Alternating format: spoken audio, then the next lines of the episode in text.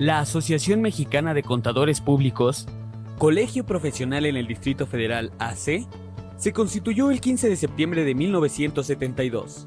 A lo largo de estas décadas se ha posicionado como una de las principales instituciones sin fines de lucro, que agrupa a profesionistas de la contaduría pública, con el objetivo de dignificar, consolidar e impulsar la profesión contable. Nuestra misión es promover el desarrollo profesional, personal y económico de nuestros socios, así como el gremio contable, brindando a la sociedad en general las facilidades técnicas como institución colegiada, posicionando la contaduría pública como una profesión organizada. Ofrecemos una amplia gama de cursos de capacitación continua, presenciales y en línea, conferencias, talleres y diplomados. La certificación es un instrumento que valida los conocimientos, habilidades y destrezas de un profesionista de la contaduría pública y es acreditada por un colegio profesional. Esto garantiza a los usuarios de los servicios contratados que estos serán realizados con eficiencia, eficacia y calidad. La certificación se obtiene mediante la presentación y aprobación del examen uniforme de certificación, que se aplica a través del Ceneval. La AMSP imparte el diplomado para la certificación, cuyo objetivo es preparar a los aspirantes para la presentación del examen único de certificación. Certificación del EUCCP y certificación por disciplinas. A nivel estudiantil realizamos encuentros académicos y conferencias que permiten ampliar los horizontes de los futuros contadores del país. También tenemos actividades culturales y de integración. Contamos con el reconocimiento de idoneidad, como auxiliares en la vigilancia del ejercicio profesional en la modalidad de certificación profesional ante la Dirección General de Profesiones. Entre los beneficios para los estudiantes se encuentran otorgar tres cursos gratuitos anuales. Se entregará identificación que los acredita como estudiantes de la AMSP. Se podrán afiliar a partir del 50% de los créditos obtenidos. También tienen acceso a la revista digital a través del portal. Tienen también derecho a participar en eventos como Jueves del Asociado y conferencias con auditores de dependencias gubernamentales que a los alumnos más destacados se les otorgará este reconocimiento. Otro de los beneficios es acceso a las conferencias gratuitas con puntos para acreditamiento a la norma de actualización académica. Afiliarte es muy fácil. Consulta nuestras bases en www.amspdf.org.mx. No olvides seguirnos en nuestras redes sociales.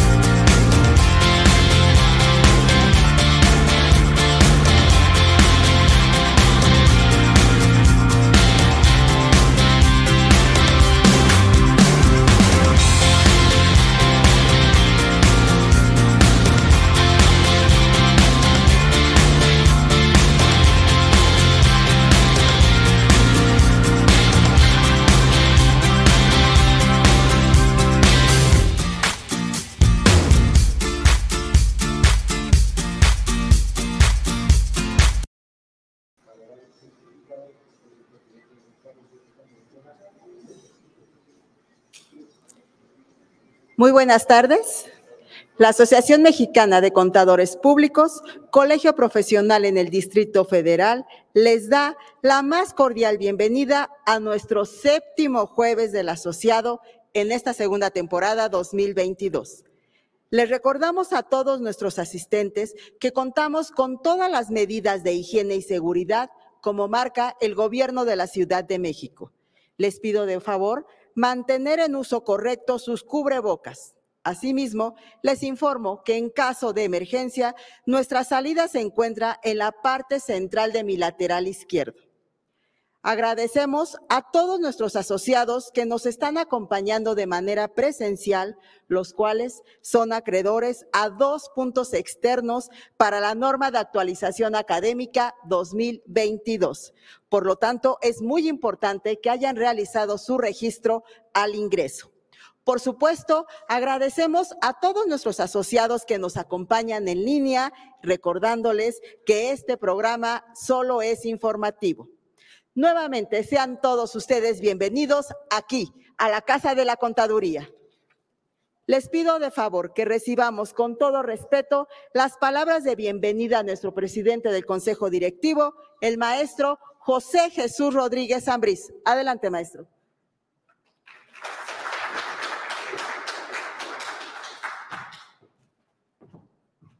Gracias. Pues bienvenidos. La verdad ya es el tercer jueves de asociado presencial. Y sí, la esencia del jueves de la sociedad es esto, convivir. Mucha gente, bueno, poca gente me ha dicho que en línea, pero no, no hay como la convivencia. Ahorita ver a amigos, platicar, charlar, no solamente sobre la continuidad, sino la forma de pensar de cómo nos ha ido estos dos años que estuvimos ausentes. Pues le damos la bienvenida a todos la gente que nos esté escuchando en línea, ojalá nos pueda acompañar en el próximo y que otra vez regresemos a la identidad de la asociación, la causa por la cual se hizo el jueves del asociado. Ahorita, con todo esto de la historia que estamos haciendo un libro, eh, eh, bueno, ahí estamos estudiando todos los expresidentes y todos los consejeros, y antes era el jueves fiscal, originalmente sobre temas fiscales, y que el grupo fundador que realizó todo esto, todo este proyecto de la Asociación Mexicana de Contadores, se reunía allí en el estacionamiento de la UNAM, ¿no? A, hacer charlas fiscales y le llamaron el jueves fiscal. Conforme fue creciendo el proyecto, se consolidó la asociación, se rentaron unas oficinas, el, uno de los presidentes, expresidentes, prestó sus oficinas para que se hiciera todo este proyecto, que el día de hoy estamos gozando con unas magníficas instalaciones y una organización que ha sobrevivido 50 años. Bueno, pues bienvenidos y bueno, tenemos dos grandes ponentes, bienvenidos y que eh, esta, ahora sí que le pusimos la Casa de la Contaduría, siga siendo su casa. Gracias.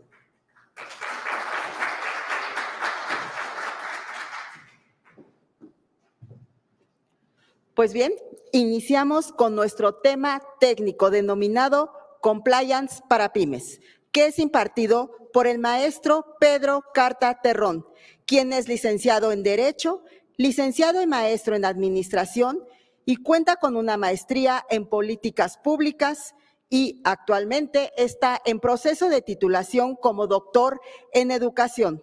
Es consultor con más de 35 años de experiencia en temas de cumplimiento legal, estrategia de negocios, integridad empresarial, políticas públicas y asuntos de gobierno. Es director general de Iniciativas Humanas y Sociales, AC, es coordinador del subgrupo de temas de organizaciones de la sociedad civil en el grupo de investigación, análisis y opinión, YAO por sus siglas, de la Comisión Anticorrupción de la Cámara de Diputados. Es integrante del programa interdisciplinario de rendición de cuentas del Centro de Investigación y Docencia Económicas fue vicepresidente nacional de la Comisión Anticorrupción de Coparmex 2016-2020 y actualmente es miembro del Consejo Directivo del Centro Empresarial Ciudad de México. Además, el maestro Carta es autor de varias publicaciones, entre las más importantes, Violencia Social, que fue en el año 2013, Introducción a la Transparencia Activa en el 2015, Cómo iniciar un universitario ciudadano 2021 y Compliance y Políticas de Integridad en este año 2022. Démosle un cordial aplauso al maestro Pedro Carta Terrón. Adelante, maestro, bienvenido. Muchas gracias. Muchas gracias a todos. Buenas tardes. Para mí es un eh, gran honor estar aquí en la Casa de la Contaduría, como bien la conocemos, como bien la tienen ustedes identificada. Y, bueno, este, en, en, mi defensa, no soy contador, pero en mi defensa debo decirles que soy primo hermano, soy administrador, somos carreras muy cercanas.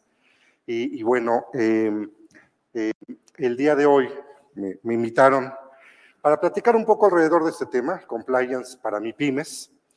Eh, vamos a trabajar esta eh, hora, trataré de que se compacte.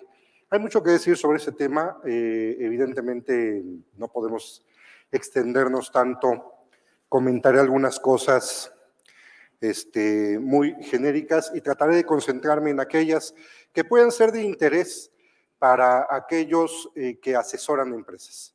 De hecho, el, título, si, me permiten la presentación, por favor, el, el título Compliance para mi pymes viene con un enfoque para los asesores de empresas. ¿Por qué? Básicamente porque mm, conceptualizamos que los contadores, de hecho, esos son. Independientemente si son personal interno en nómina o si son consultores externos finalmente cumplen esa función sustantiva dentro de las empresas. Son, de hecho, consultores, asesores de esas empresas. Y entonces con ese enfoque trataré de estar eh, trabajando esos contenidos, por lo menos de manera general, eh, rescatando lo importante. Vamos a trabajar esas tres ideas, eh, que este, el compliance como una nueva función organizacional. El compliance, em, para efecto de precisarlo, porque de pronto hay eh, duda, veo mucha inquietud, especialmente eh, en, los profesionistas que ya han visto, visto transitar mucha moda administrativa. Me han preguntado si el compliance es una moda administrativa más. No, no lo es. El compliance se está consolidando hoy en día como una función organizacional que se va a quedar ahí va a estar ya presente. Hay un modelo basal de compliance mexicano, que son las políticas eh, de integridad señaladas en el artículo 25 de la Ley General de Responsabilidades Administrativas, y vamos a ver en qué consisten y por qué es así. Y por último, algunas recomendaciones para implementar eh, el compliance en una MIPIM que una MIPYME pues es en general la mayor cantidad de actividades productivas que existen en México y de las que seguramente ustedes están familiarizados o a las cuales ustedes trabajan, porque finalmente son las que más predominan en el mercado mexicano. Bien, Comencemos. Eh, repaso rápidamente. Compliance me parece que es un tema ya bastante trabajado, muy conocido, muy socializado. Esencialmente quiere decir cumplimiento. Compliance es cumplir. ¿Cumplir qué? Cumplir con las obligaciones, fundamentalmente. Eh, em, eh, las obligaciones legales, normativas, fiscales, de mercado, contractuales, todo tipo de obligaciones a las que se somete una unidad productiva, una empresa, finalmente eh, llevan la responsabilidad de cumplirse. El compliance es entonces la capacidad que tiene una unidad productiva de cumplir los, las obligaciones asociadas a su naturaleza como empresa o como negocio. Y bueno, platicando un poco o derivando esto con el origen, aterrizándolo hacia la importancia para las pequeñas empresas, eh, podemos eh, plantear estas ideas, eh, estas afirmaciones que me parece que son muy de sentido común y como que muy conocidas. Las empresas que cumplen terminan funcionando en desventaja en relación con las que cumplen, esencialmente por un asunto de costos. Las empresas que cumplen asumen costos para poder cumplir. Costos legales, costos normativos, costos de infraestructura, costos de inversión para capacitar personal. Todo cumplimiento supone costos. Las empresas que cumplen cubren esos costos, las que cumplen no los cubren. Y bueno, el hecho de que haya circuitos de empresas cumplidas conviviendo con las no cumplidas genera un escenario de competencia desleal.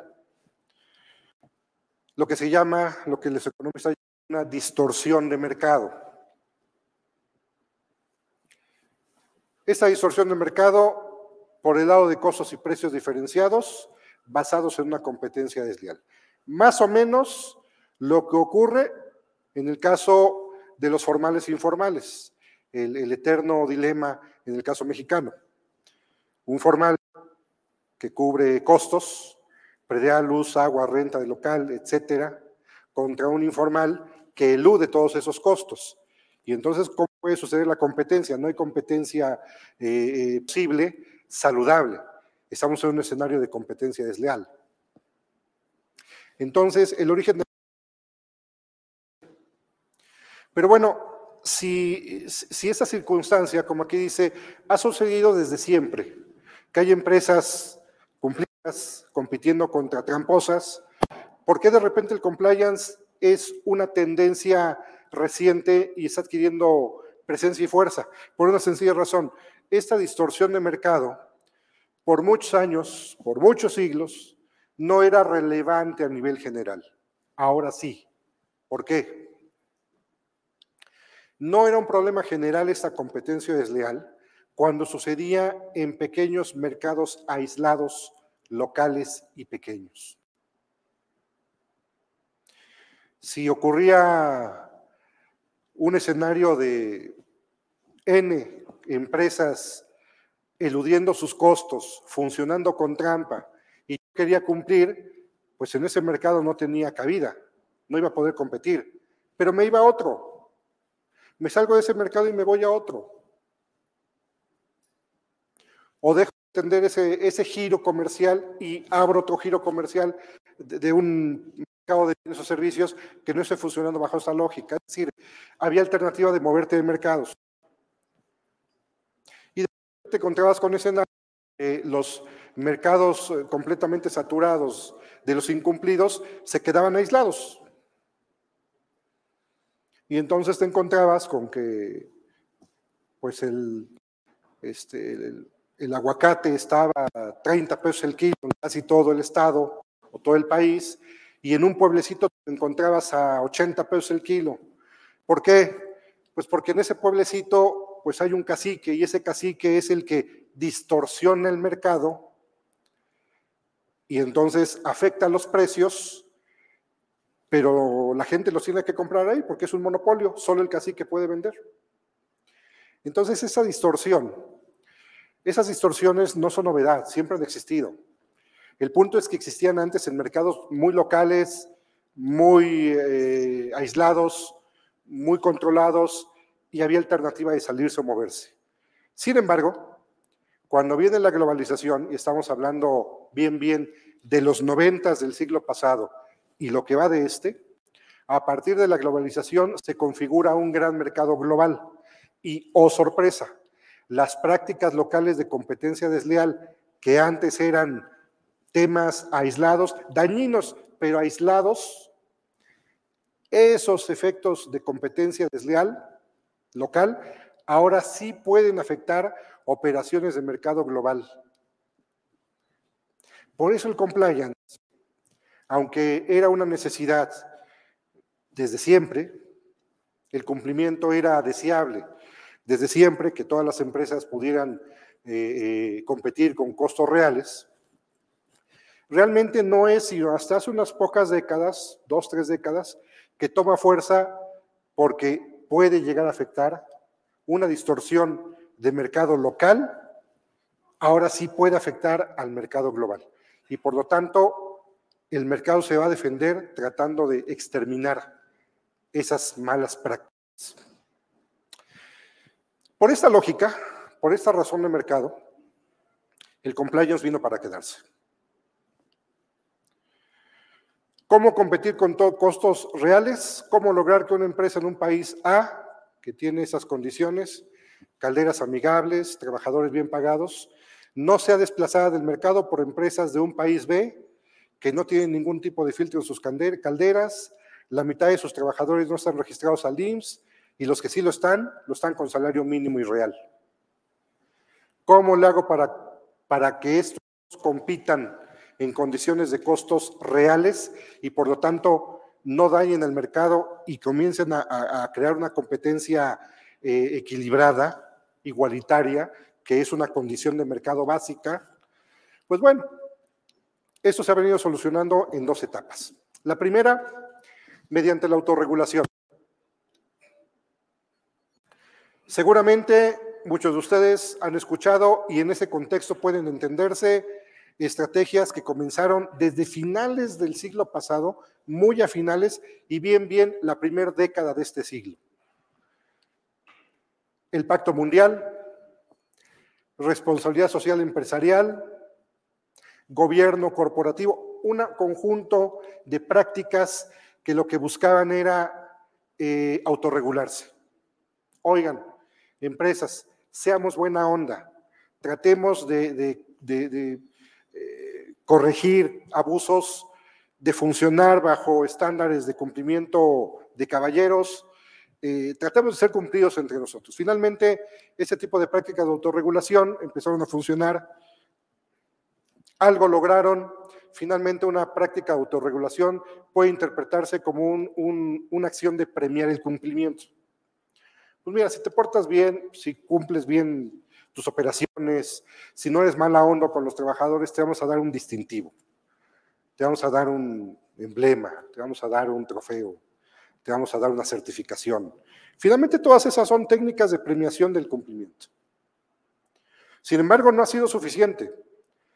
Bien, bien, de lo que va de este siglo, y en el caso mexicano, apenas de 10 años para acá, nos hemos ido a una etapa 2 la regulación directa. Ya no es premiar el incumplimiento, es elevarle el costo al incumplimiento, castigar el incumplimiento.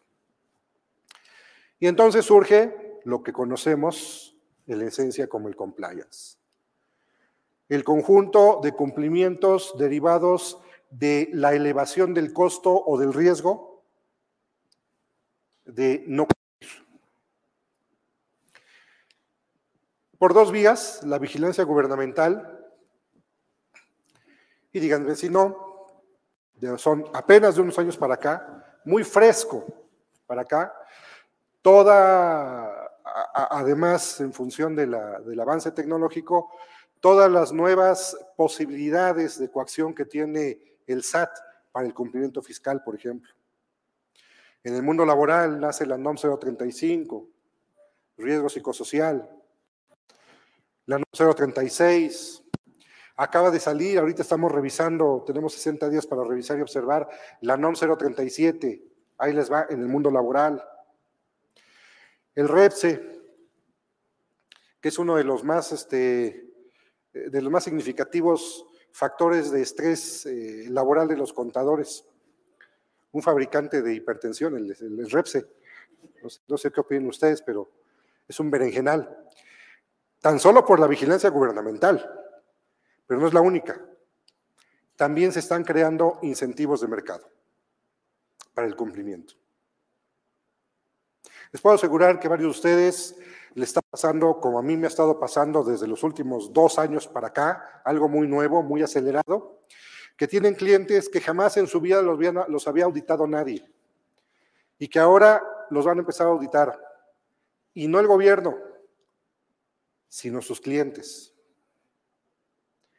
De que dan servicio a empresas eh, medianas o grandes, o empresas exportadoras, que el TEMEC también es otro tema, y que de repente digan, contador, ¿qué crees? Fíjate que me mandaron un listado de requerimientos, porque ahora el cliente dice que a partir del año que entra tengo que empezar a cumplirlos y nos van a venir a revisar échale un ojo a la lista, ¿no? Porque tenemos que empezar a cumplirlos, que por cierto, también las empresas, es de conducta que han empezado a adquirir, que todo quieren que lo haga el contador, vamos a hablar un poco de eso en un momento. Pero ahí está el escenario, esto finalmente, ¿qué nos está dejando como moraleja?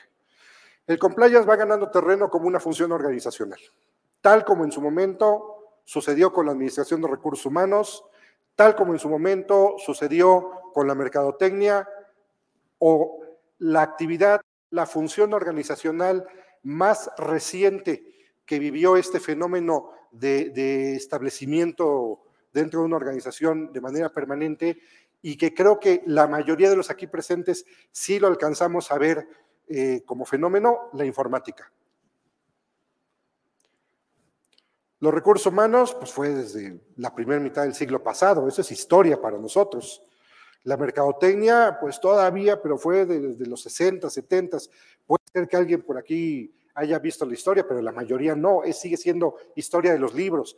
Pero lo que sí vivimos, me parece que como experiencia personal, la informática. Empezó como una actividad completamente externa, complementaria y casi de lujo para una organización.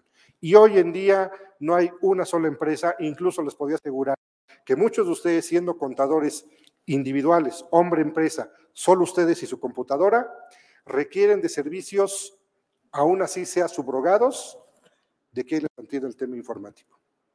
Por lo menos de que haya alguien al que puedan ustedes recurrir para limpiar, para actualizar, para desvirular, para hacerle algo a su computadora.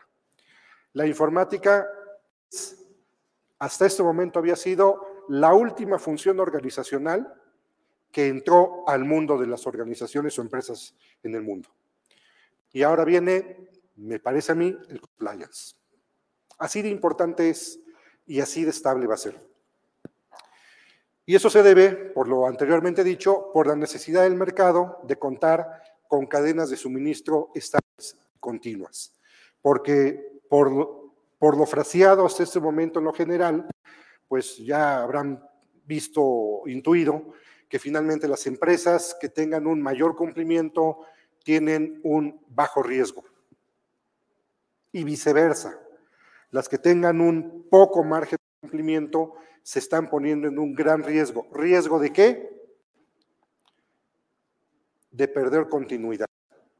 Hoy en día las empresas, especialmente las medianas y las grandes, lo que buscan para poder permanecer en el mercado y para poder eh, eh, funcionar adecuadamente dentro de él es garantizar la continuidad de sus operaciones.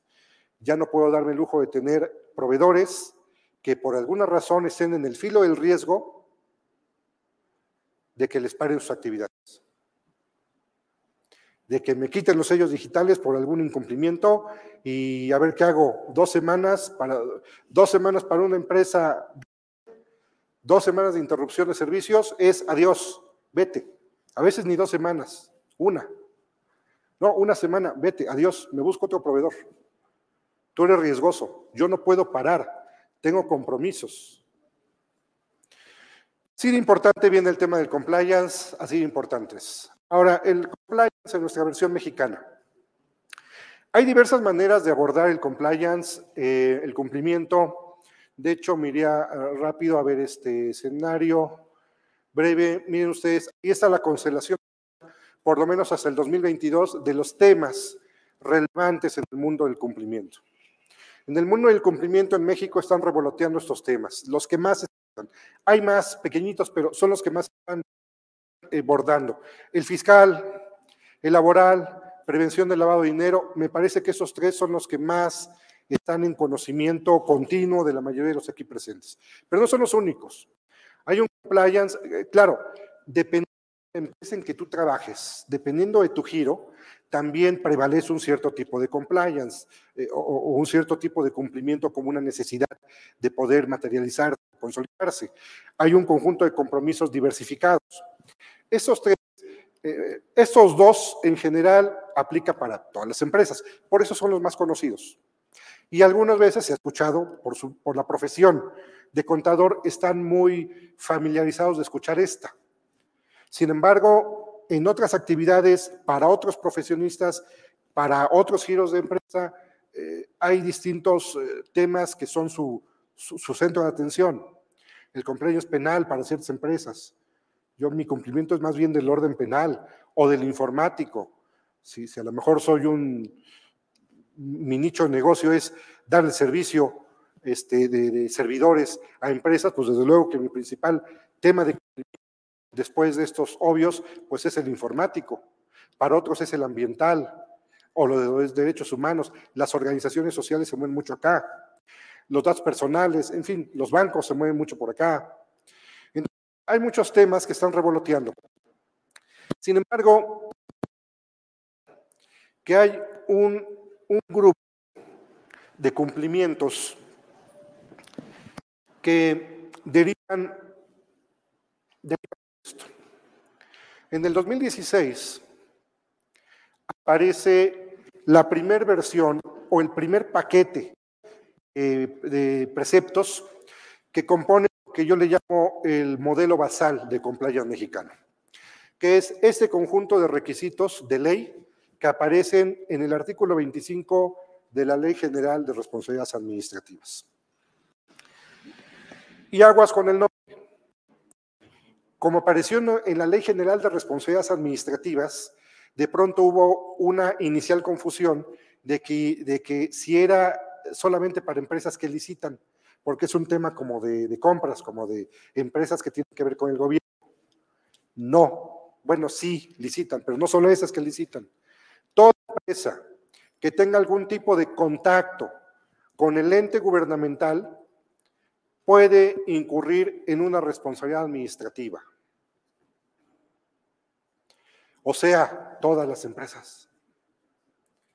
Díganme si no, díganme si hay alguna empresa que ustedes conozcan que tenga cero contacto con la autoridad. No existe, no hay ninguna. Empezando con el SAT y el Seguro Social y el Infonavit y el predial y el agua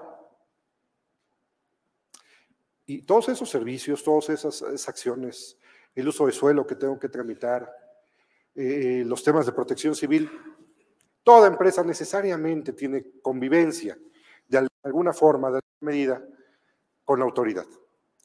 Y toda aquella persona física, pero ahora también persona moral, que tenga contacto con la autoridad, puede correr el riesgo de incumplir o de incurrir en una responsabilidad administrativa. Soborno, cohecho, desviación de recursos, temas que muy posiblemente lo han visto en otras pláticas. No es de pronto nuestro central, pero de, de ahí parte y ahí lo toca. Si alguien de la empresa va y para que le reduzcan el pago del agua ofrece un dinero, es soborno, es una responsabilidad administrativa.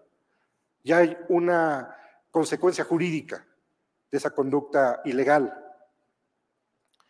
Si alguien eh, desvía un recurso público, me dieron el recurso para aplicarlo a la empresa, un, un, uno de los tantos fondos que luego hay de los municipios o de los estados para apoyo a MIPIMES, me dan ese dinero o ese recurso para aplicarlo a la empresa y lo aplico para otra cosa y es desviación de recursos, es una responsabilidad administrativa. Hay varias conductas que cometen las personas morales y que pueden dar pie a una responsabilidad administrativa. ¿Qué nos dice la ley? ¿Qué nos dice la autoridad?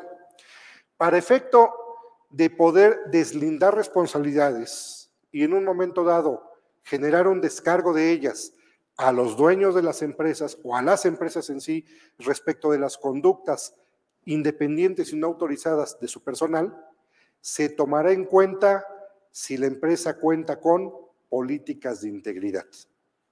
Y la ley dice que consisten en estas siete cosas.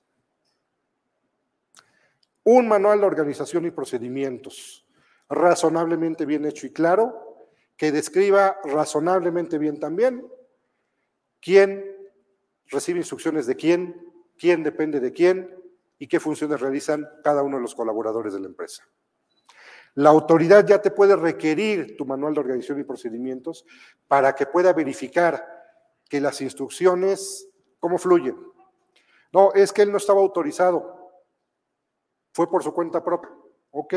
No estaba autorizado a, a ofrecer dinero porque él no, él no, se, era su función. Bien, tráeme tu manual de organización y procedimientos para que constate como autoridad que efectivamente no estaba autorizado.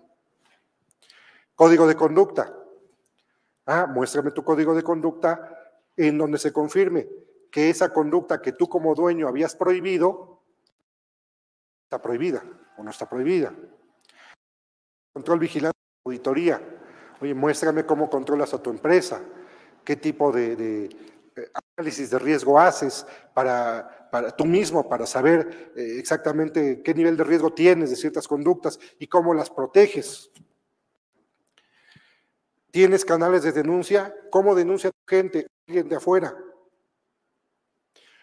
Si tú tienes un proveedor que a lo mejor alguien de tu propia empresa le está pidiendo un, eh, dinero, un, pago de facilitación, se le llama, para comprarle, ese proveedor, ¿cómo se puede quejar contigo?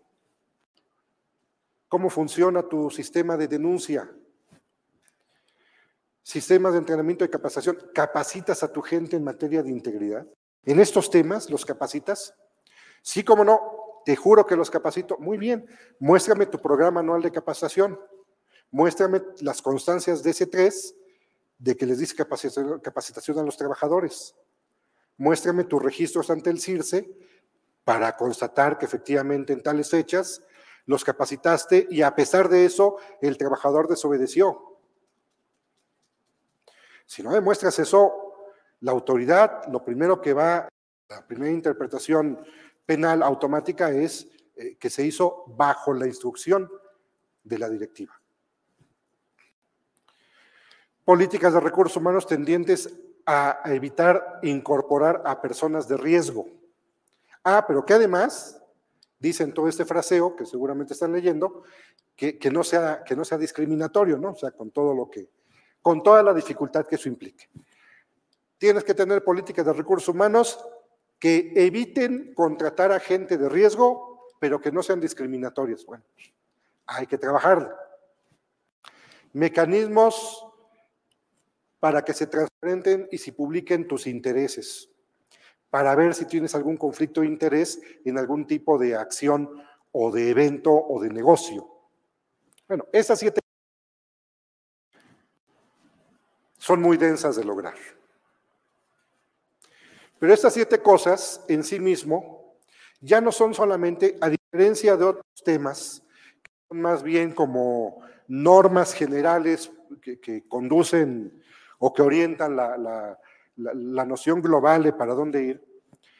Esto en sí mismo ya exige, o si se dan cuenta, formula una manera, un sistema de gestión.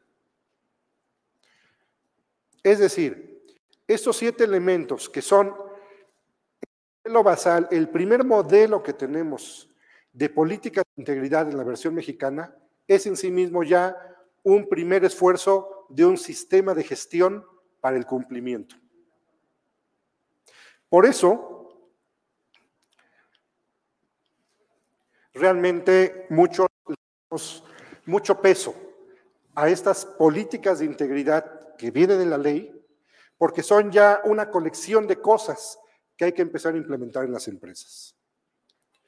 Y que estas cosas que tú implementes en las empresas, además, auxilian y fortalecen todos y cada uno de los demás temas de cumplimiento específico.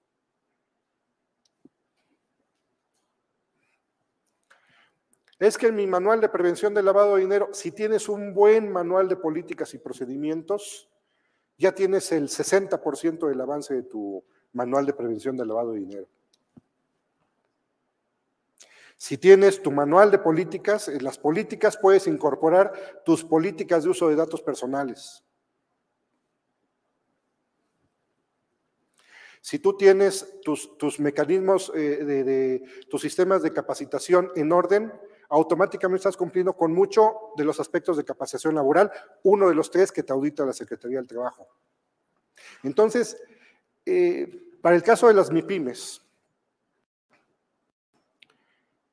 comenzar sus políticas de cumplimiento o su estructura de cumplimiento a partir de los siete elementos de la ley de responsabilidades es una buena apuesta. Porque ya tiene ahí la lista de lo que tiene que hacer. Y si trabaja bien esa, esa base administrativa de cumplimiento, está contribuyendo a mejorar todos los demás cumplimientos de los otros temas. Aquí venían como, solo como ilustración un poco a, a qué nos referimos con los temas. Es, el tiempo es corto, no me puedo entretener tanto con eso, pero aquí, por ejemplo, en sistemas adecuados de control y vigilancia, el tercero de los siete requisitos de la ley. Bueno, pues aquí está un ejemplo de un análisis. Es un cuadrito, uno de varios temas que hay que hacer en la empresa. De que, oye, eh, analiza tus riesgos. Aquí un, un, riesgo, este riesgo fue el de una empresa, nuestro personal de seguridad y los supervisores llegan a recibir reportes de parte de los visitantes de las oficinas. Es una empresa que ofrece servicio de vigilancia.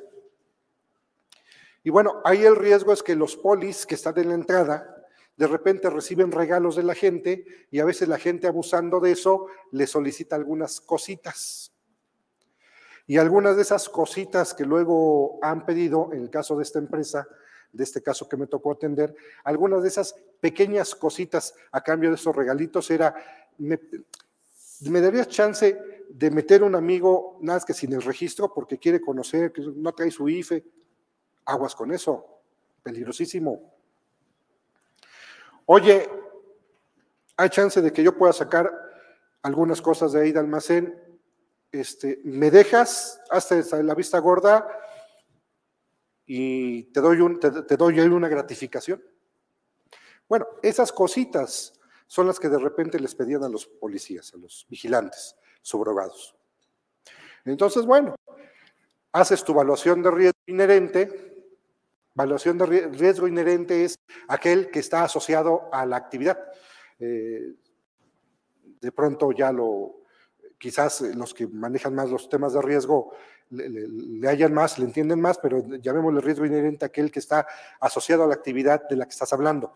En este caso, mi riesgo inherente, hay un eh, nivel de calificaciones, este, aquí le asignaron un nivel 6, que en una escala de puntajes es alto, porque el riesgo es alto, pero más allá de la calificación, que ahorita no tiene ningún sentido, más bien el nivel de riesgo te va a arrojar a la necesidad de que armes unas medidas de vigilancia y control. Entonces, fijan, el tema 3 de los 7 que menciona la ley implica hacer esto en todas las áreas de tu empresa y en todas sus funciones, por lo menos las, las más delicadas.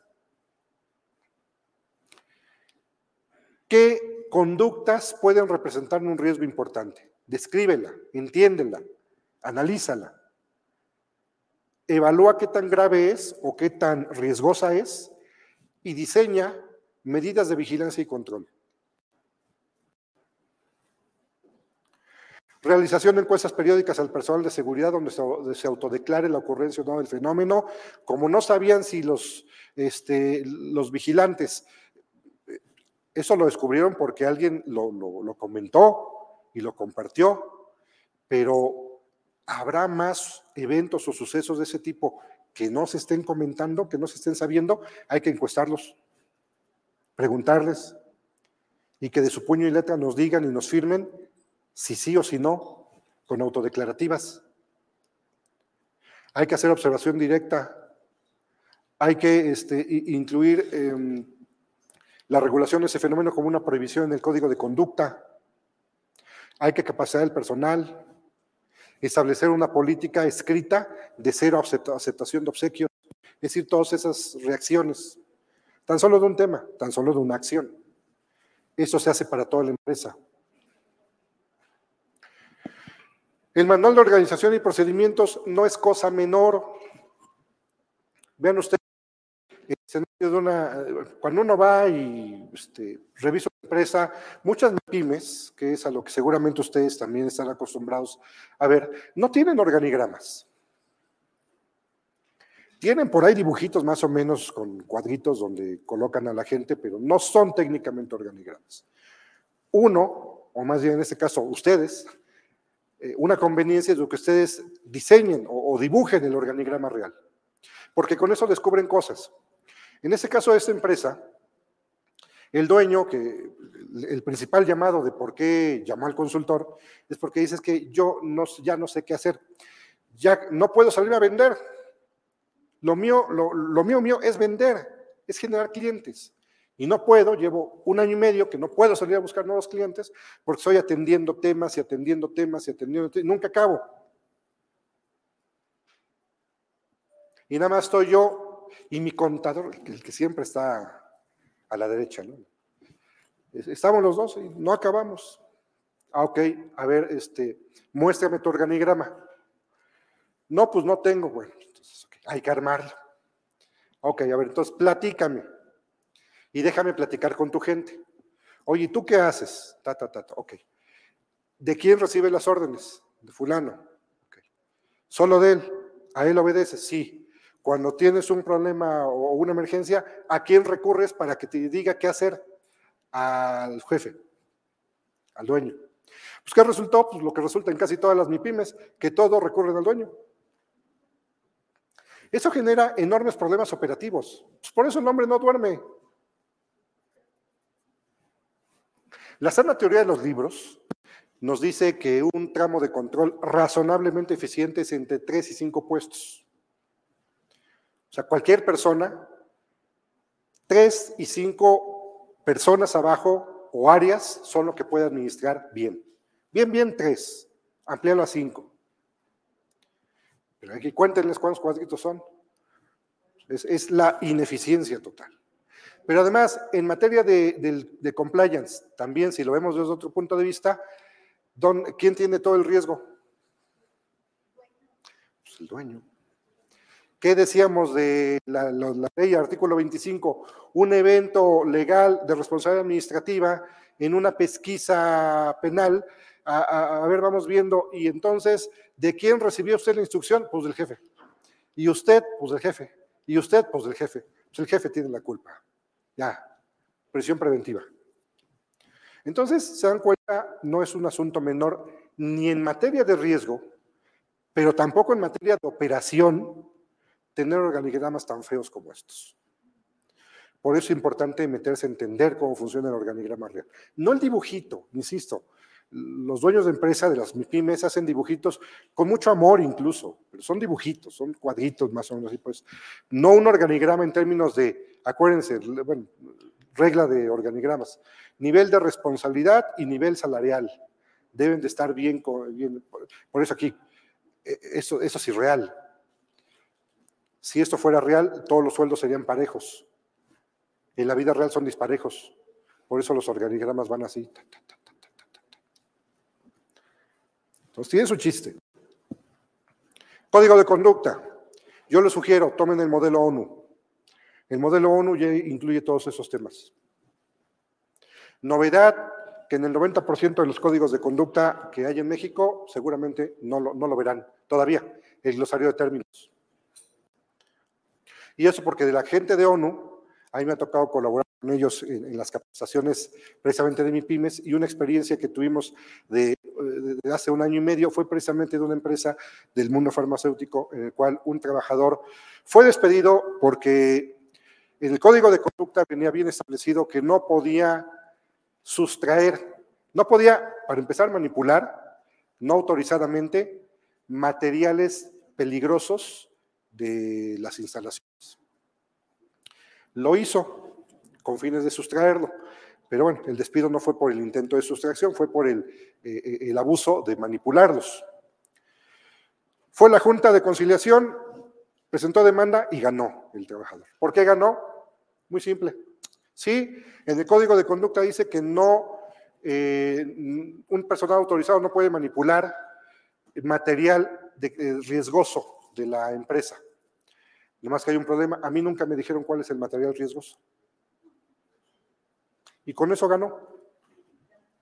Entonces, pues de ahí se nos ocurrió la idea de que glosario de términos. Ustedes tienen que fortalecer un buen código de conducta. Se dan cuenta ya tan solo con esto, y solo, solo toco eso por el tiempo, tan solo con este ejemplo, un código de conducta no es un machote de este, adaptar medio cosas que encontré en internet y ya tengo código. Sería una de las, de los, un gran error. El código de conducta tiene su chiste, implica eh, mucho fondo. Tan solo el glosario es entender bien a qué te dedicas, qué haces, qué manejas, ver cómo está tu comisión mixta de seguridad e higiene, tu diagnóstico de seguridad e higiene. Con base en eso, ahí está todo el listado de materiales riesgosos, de elementos de riesgo, de elementos de seguridad, las hojas de seguridad que deben de estar, si alguien ya certificó en ISO 9000, y con todos esos elementos, ahí ya puedo meter en el glosario todo aquello que tengo que prohibir al trabajador en cuanto a manipulación, uso, manejo de información, confidencialidad y todos los demás temas que aquí vienen. Entonces, bueno, ya vamos tres y solo esos tres, porque el tiempo no da, pero las políticas de integridad sí tiene su chiste, pero es la manera más sólida de comenzar un modelo de cumplimiento en la empresa. Por último, recomendaciones para implementar en las MIPIMES. Aquí solo para recordatorio, MIPYME te podemos tener clientes que son micros, de hasta 10 personas, hasta 10 trabajadores. Podemos tener clientes que son pequeños, eh, de comercio y servicio varía, como ustedes lo están viendo ahí, pero básicamente desde los 11 hasta los 50 trabajadores podemos entender que es un cliente pequeño. Y un cliente empresa mediana a partir de los 50 y hasta 250 trabajadores.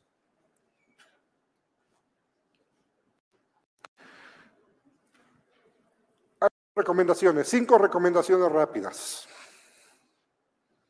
Recomendaciones, ahora sí, de colegas de pares, recomendaciones para que ustedes puedan eh, dar un, buen servicio a sus propias eh, organizaciones clientes. Primero, revisar cómo se autopercibe su cliente, empresa o negocio. Es importante.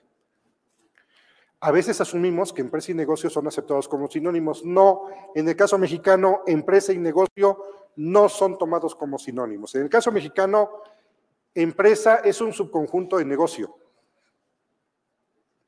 Y sí me ha tocado ver colegas contadores que dicen, ya le dije al dueño que ya salió este nuevo decreto en el diario oficial en donde dice, o en la miscelánea, en donde menciona que de aquí en adelante las empresas tienen que hacer ta, ta, ta, ta, y no me hace caso. Bueno, no te hace caso eh, posiblemente en principio porque en su frecuencia interpretativa del dueño, y, y créanme que sucede en muchos, ¿eh? Él no se siente empresa. Piensen ustedes en una taquería que tiene cinco sucursales, ya no maneja poquito dinero, ya maneja cantidades importantes que ya quisiéramos cualquiera de nosotros como sueldo. Pero ellos no se asumen como empresa, ¿eh? Ah, entonces, ¿qué sucede? Ellos sí se asumen como negocio.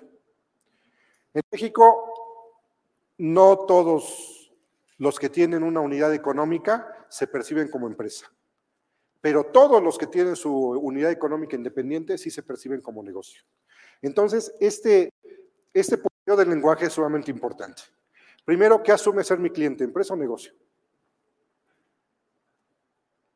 Porque entonces sé, cómo hablarle.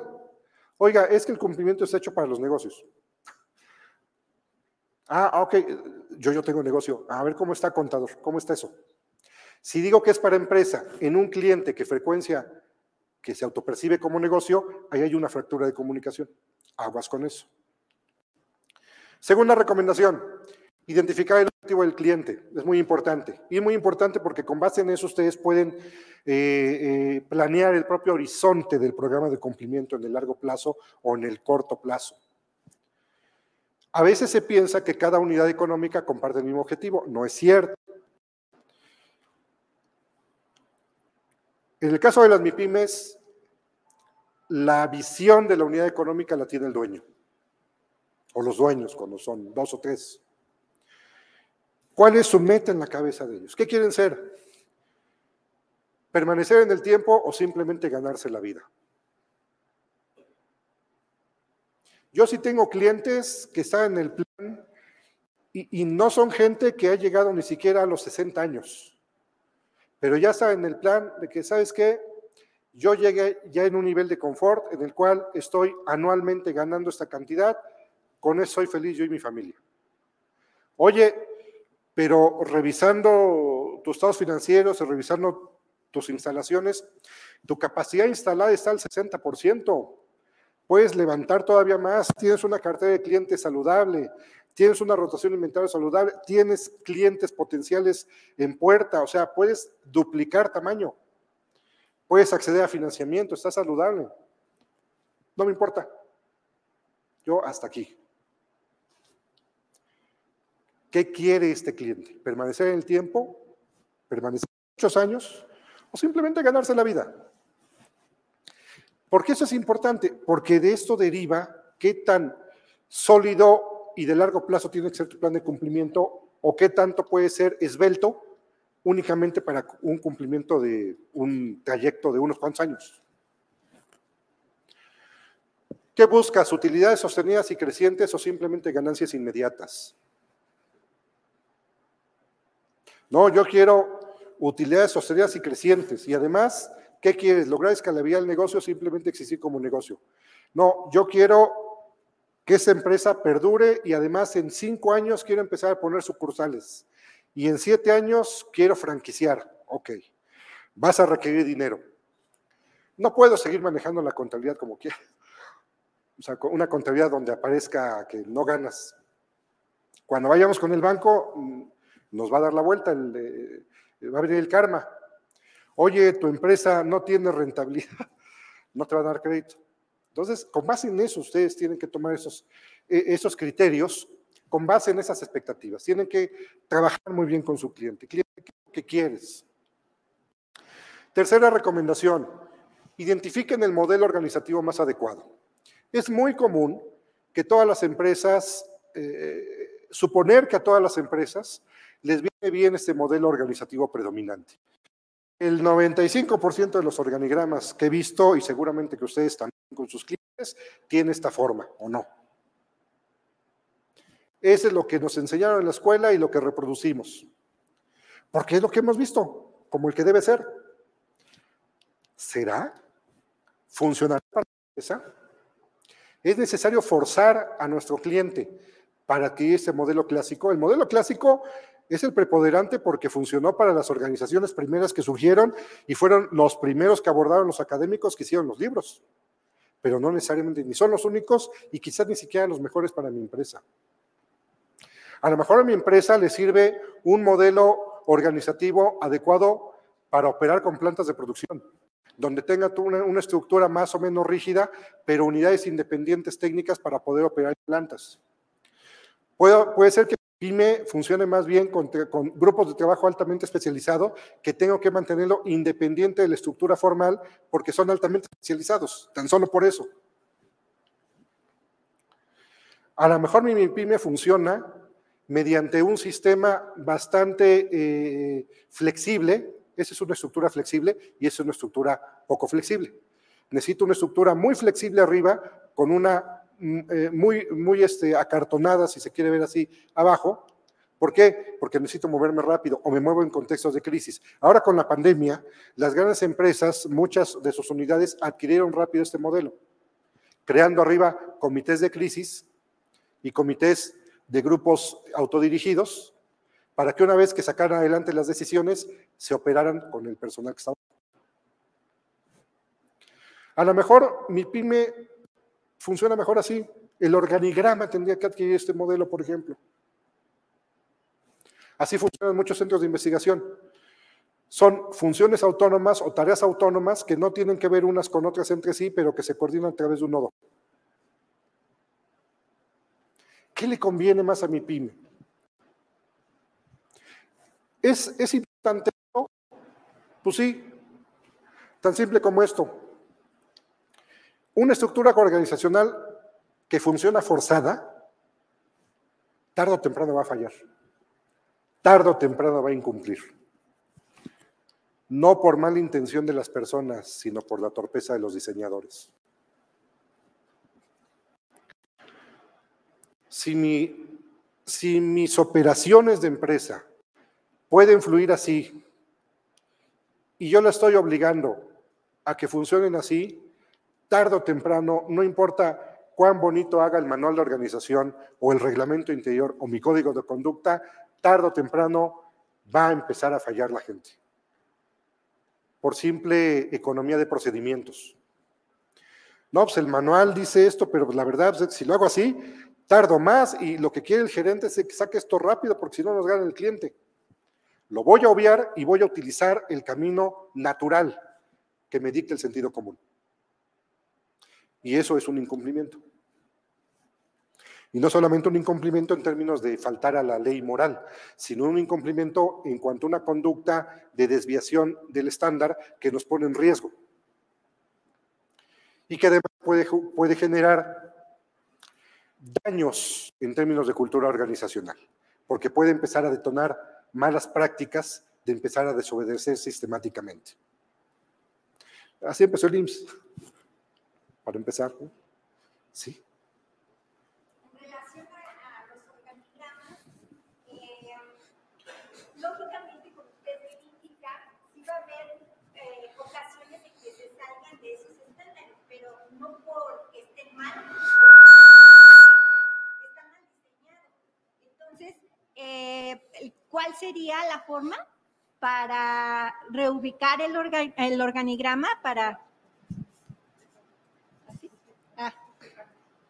¿Sí me oye? Sí. Ah. ¿Cuál sería la forma para ah, rediseñar el organigrama? Porque creo que estaba mal diseñado y la persona lo está haciendo bien, si es el ejemplo, ¿no? Ah, sí, bueno, al caso, eso es casuístico. Hay que ver cada empresa. Por eso, y ahorita lo vamos a ver, bueno, vámonos a la cuarta recomendación. Ah, pues, justamente esta. Cuarta recomendación. Solitarios, el contador suele ser un lobo solitario, también los administradores, somos primos hermanos. Los consultores en general en México comenzamos como lobos solitarios, pero ¿qué creen? Si queremos prosperar en este mundo, especialmente con este nuevo paradigma del compliance, lobo solitario nunca más. Ya no se puede. ¿Por qué? Bueno, todavía llega a pensarse que el contador el abogado de la empresa resolverán por sí mismos los temas de cumplimiento. ¿Quiénes piensan eso? Los dueños, los contadores y los abogados. Realmente eso ya no es así. ¿Por qué? Vean ustedes. Cambios legislativos, cambios administrativos, cambios fiscales, cambios de tendencia del mercado, cambios de todo tipo. Toda la cantidad de cambios, la complejidad de los problemas y luego además agréguenle la velocidad, porque esto viene muy rápido. En el 2018 yo le planteaba, planteaba a mis clientes para que se fueran preparando, porque en ese entonces, en ese lejano 2018, imagínense cómo tiene que pensar uno, en ese lejano 2018, muchos clientes sus cumplimientos los ofrecían mediante epístolas poéticas, cartas. Seguramente muchos de sus clientes también.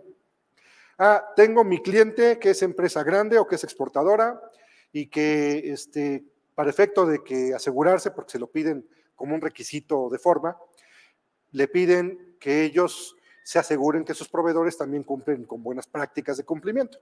Entonces todo sucedía a través de cartas. Protesto bajo decir verdad que sí tengo a todos mis trabajadores dados de alta en el IMSS. Este, protesto a decir verdad que tengo un código de conducta y que todo el mundo lo conoce. Protesto a decir verdad que mis declaraciones fiscales son reales. Todo era bajo protesta a decir verdad y con cartitas se arreglaba. En el 2018 yo les comentaba a algunos clientes, aguas, esto solo es el principio. Va a llegar el día que yo calculaba como por el 2023, 2024, va a llegar el momento en que ya no sea con cartitas, va a ser con auditorías. Y las auditorías comenzaron en el 2019 y se aceleraron 2021 y a la fecha. Este año tan solo tengo tres clientes nuevos que llegaron solitos de la nada mi pymes, pequeñitos, uno de ellos chiquito, de ocho trabajadores, que pues, ellos que ni, no tenían ninguna expectativa de que, pues a mí por qué me lo van a pedir, por el TEMEC. Ellos le transportan a un intermediario de transporte que le transporta a un exportador. Y anteriormente, en la versión vieja del Tratado de Libre Comercio, el criterio era control con, los, con las proveedurías, los proveedores. Ahora el criterio es con la cadena de suministro. Újule. Y cadena de suministro ya no es necesariamente mi proveedor directo, es todo aquel que tenga que ver con mi producto o mi servicio. Ah, pues es que el señor vive en Iztacalco, opera en Iztacalco, pero él de aquí de la Ciudad de México mueve tornillitos que van a Sonora y ya.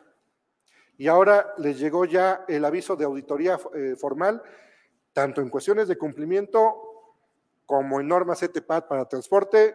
¿Por qué?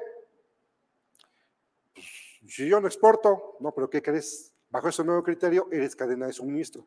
Ese fregado tornillito que llega a Sonora, llega a una consolidadora aduanal, lo juntan con más mercancía y lo mueven, ahora sí, en contenedores, lo pasan a frontera y ensamblan en Texas. Y ese tornillito, por los criterios de componentes de origen nacional y todas las reglas que viene el TEMEC, ya es cadena de suministro. Entonces ese 2018 pues, ya se quedó corto.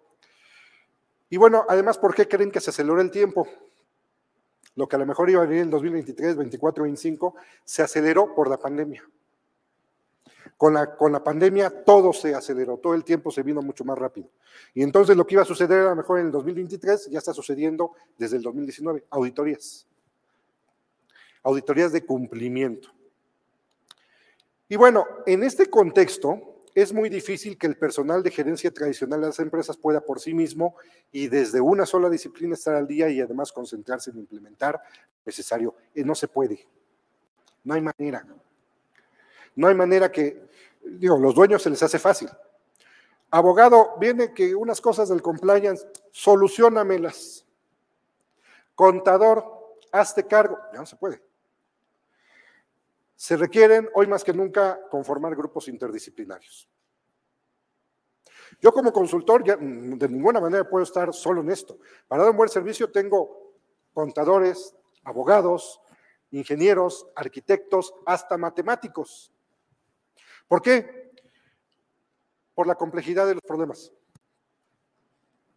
no se pueden abordar desde una sola disciplina. Maestro, disculpe que lo interrumpa. ¿Podemos sintetizar su tema? Tenemos ya presente al siguiente ponente. Muy bien. Disculpe, gracias.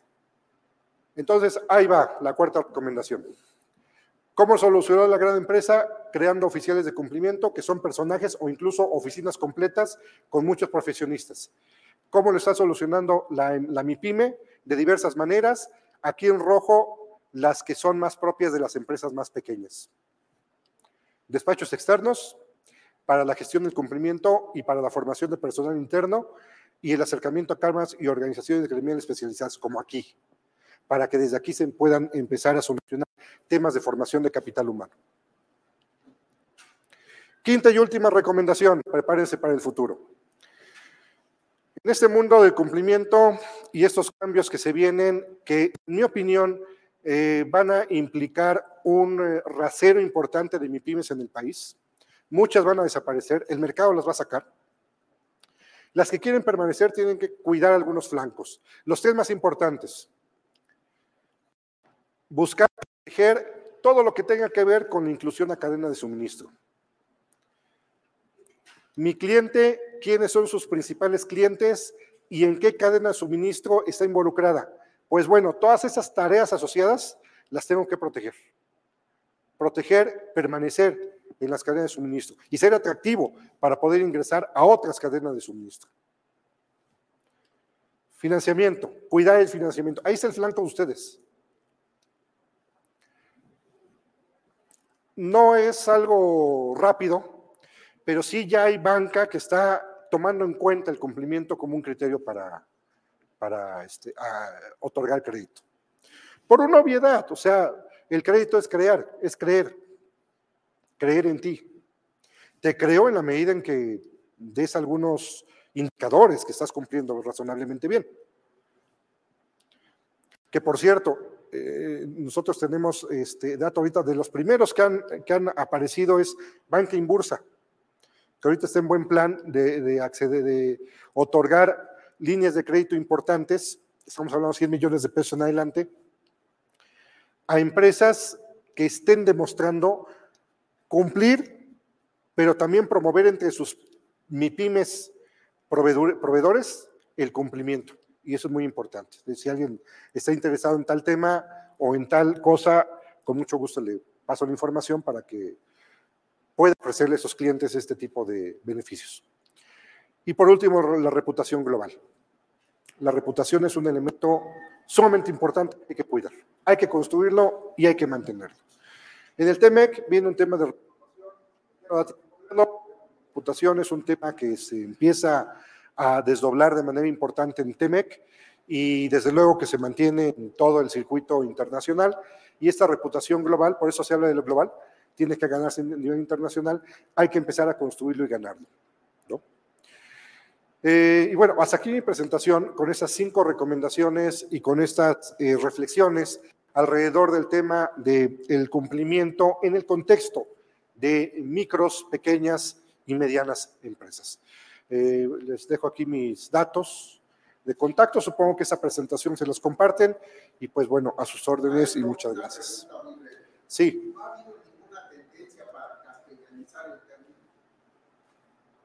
Cumplimiento,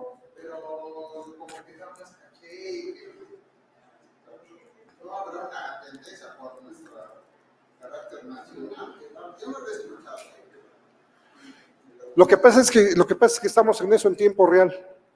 Mira, hay, em, desde el año pasado hay quien ha tratado de bautizarlo. Le han llamado cumplimiento organizacional, cumplimiento empresarial. El que más, más ha tomado forma es cumplimiento normativo.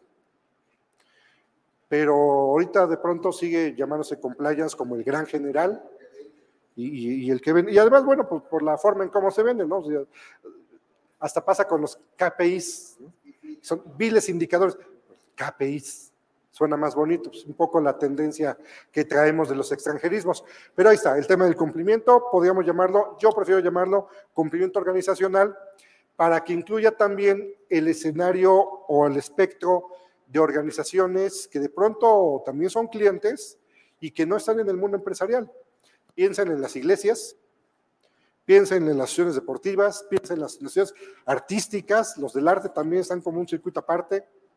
Eh, piensen en las ah, organizaciones de la sociedad civil, que son circuitos no empresariales en términos de lucro, pero que sí tienen una estructura organizacional susceptible de cometer fallas y entonces susceptibles también del cumplimiento. Pues muchísimas gracias, maestro, por este excelente tema. Lamentablemente los tiempos no nos ayudan mucho.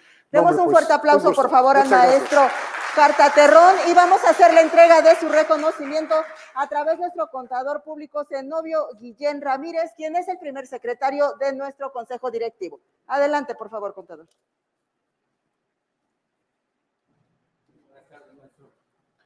Excelente tema, muy importante difícil de abarcar en un, solo, un poco tiempo, pero que sí nos hace reflexionar respecto a la situación de la mayoría de nuestros clientes. Bien, la Asociación Mexicana de Contadores Públicos, Colegio Profesional en el Distrito Federal, AC, otorga el presente reconocimiento al maestro Pedro Carta Torreón por haber impartido en la ponencia del tema Compliance para Pymes durante nuestro evento de Jueves del Asociado Ciudad de México el día 28 de julio de 2022 con la duración de una hora.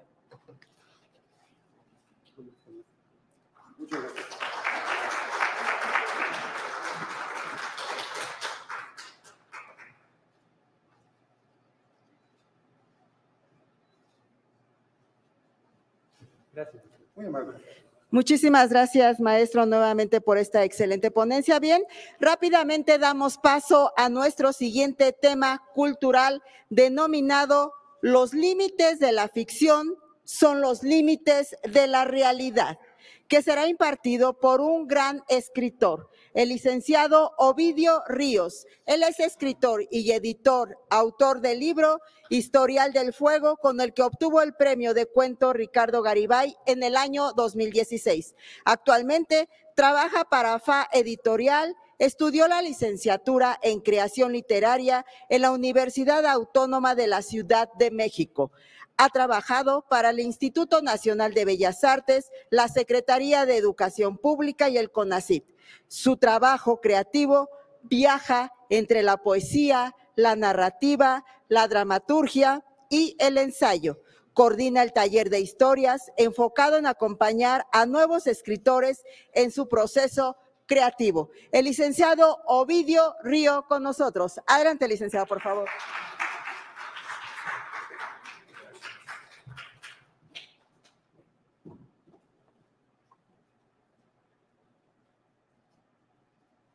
Bueno, bueno, ¿me escuchan? Uno, dos, uno, dos, uno, dos, uno, dos. Hola, hola, hola. Bueno, bueno, bueno. ¿Ahí me escuchan? Hola, hola. no me escuchan, ¿verdad? Ya, ahí ya.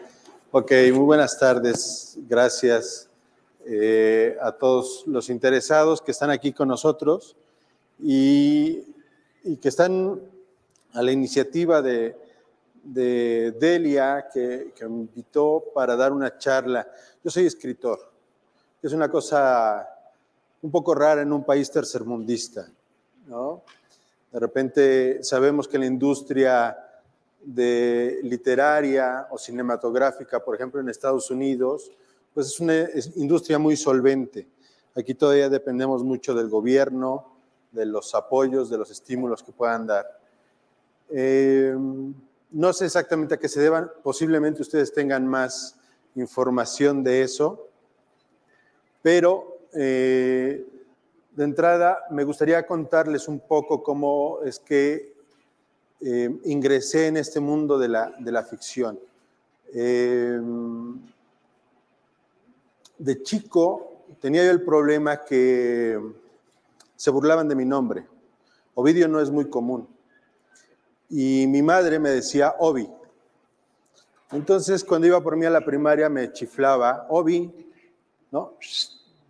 Y entonces yo iba corriendo, estaba yo jugando fútbol y me iba corriendo. Y mis compañeros hacían burla y decían, Obi, Obi. Y ahí me enfadaba yo y empezaba a soltar golpes. Eh, varias veces estaba yo en la dirección y nadie sabía por qué. Yo le pregunté a, a mi mamá por qué me habían puesto vídeo. Y cuando mi madre me contó la historia, que era porque su padre se llamaba Ovidio, eh, y su padre había muerto cuando ella tenía año y medio de edad. Entonces ella creció con la idea de que su primer hijo se iba a llamar Ovidio. Entonces a mí me parecía injusto que, que mi nombre me incomodara o que no me gustara cuando era tan importante para, para mi madre. Tenía yo que resolver ese problema y la manera inmediata de resolverlo fue a golpes. En algún momento conocí a un sacerdote y el sacerdote me dijo, el problema es que tus compañeros no saben quién fue Ovidio. Y Ovidio fue un poeta que nació en el año 43 antes de Cristo y eh, escribió las Metamorfosis, escribió el arte de amar, escribió las Tristes. Y casualmente ahí él tenía varios libros y yo en la contraportada leí que decía, Ovidio fue amado por las mujeres de su época primer asunto que me interesó de un escritor, ¿no? como ser amado, ser reconocido.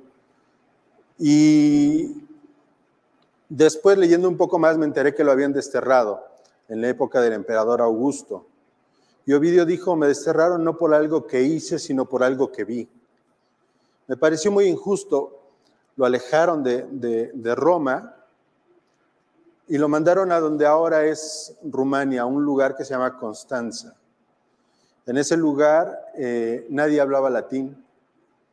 Y entonces Ovidio escribió, me pueden quitar mi casa, me pueden alejar de mi esposa, me pueden quitar mis pertenencias, pero nunca me podrán quitar el ingenio, el ingenio para escribir estos versos. Entonces ahí yo dije, bueno, hay un poder que tiene este señor Ovidio, que yo lo confundí durante mucho rato con mi abuelo, yo pensaba, como lo único que yo leía era la Biblia principalmente, de chico, yo pensaba, eh, mi, abuelo Vidio también era escritor, ¿no? los estaba yo relacionando. Y mi mundo de ficción y de realidad se mezclaba. Me inventaba yo otra historia. Yo no sabía quién era quién en realidad. Hasta que crecí, hasta que entré a la secundaria, posiblemente antes, posiblemente quinto, sexto de primaria, fui entendiendo y fui separando el mundo real de, lo ficticio. Eh, me gustaría preguntarles si alguien de ustedes tiene algún concepto sobre la realidad y otro sobre la ficción. A ver. La realidad Sí. se construye y tenemos diferentes realidades. Tenemos diferentes realidades. Ficción, de alguna manera siempre. Gracias. Regularmente la realidad se llega a construir y tenemos diferentes realidades, pero la entendemos como lo que es lo objetivo, lo que podemos ver, tocar y de alguna manera eh, eh, existe, ¿no? Que se manifiesta. Pero la ficción eh, se entiende regularmente como aquello que no solamente que siempre se crea, que siempre es irreal. Sin embargo, eh, hay, men- hay mentiras que dicen la verdad, como pueden ser en la literatura, en ese caso de ficción, y a veces es interesante ver cómo la literatura nos acerca a esa proyección de futuro, que a veces son mentiras, pero resulta que, que dan perspectiva o dan en el con, le atinan al futuro, Dan una certeza. como George Orwell o como Aldous Huxley. ¿no? Ok. Gracias. Muchas gracias. A ver por acá, Rodrigo. Buenas noches. La realidad es verdad y la ficción no es real, no necesariamente. La realidad es. Es verdad, o sea, es, Es algo verdad. que existe. Y la ficción no. Puedo inventar algo, puedo soñar con algo, pero no necesariamente es real. Así lo veo yo. ¿Alguien da más? A ver por allá, compañero.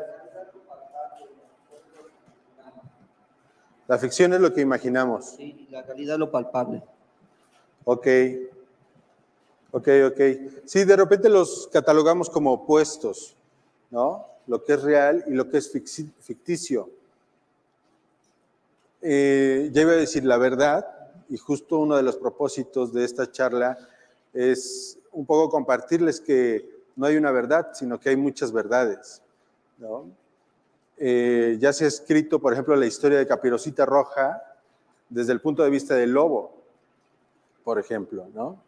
Y entonces uno se compadece del lobo y no de Caperucita, ¿no? Todo depende del punto de vista.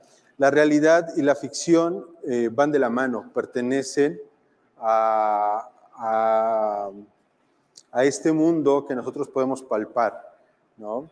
Tengo una niña de 8 años que todo el tiempo me está preguntando, pero papá, ¿el Quijote existe o no existe?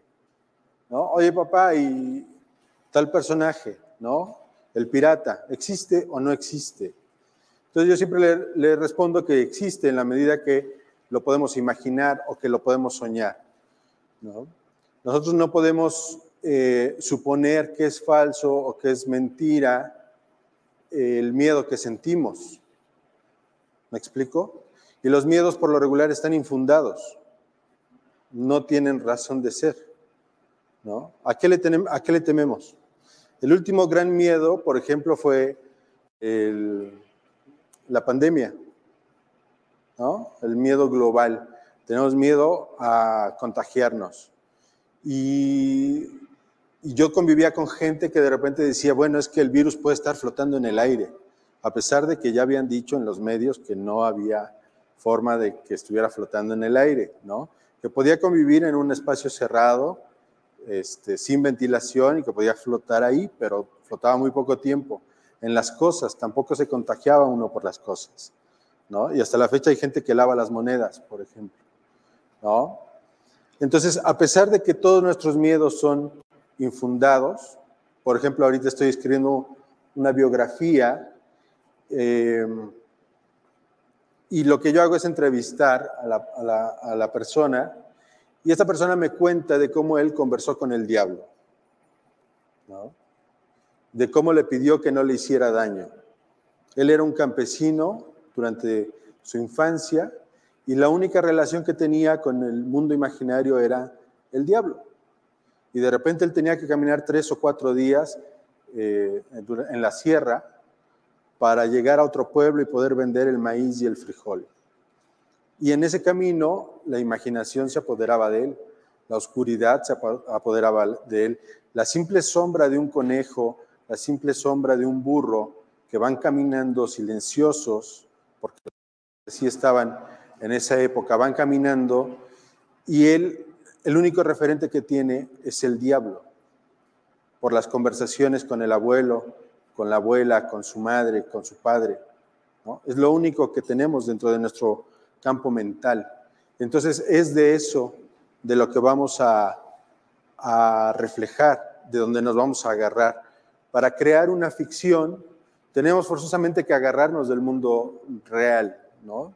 Del mundo que podemos palpar, de la silla de cuatro patas, de una mesa, de, de cualquier objeto, de cualquier situación, para poder eh, compartir esa experiencia y ese sentimiento.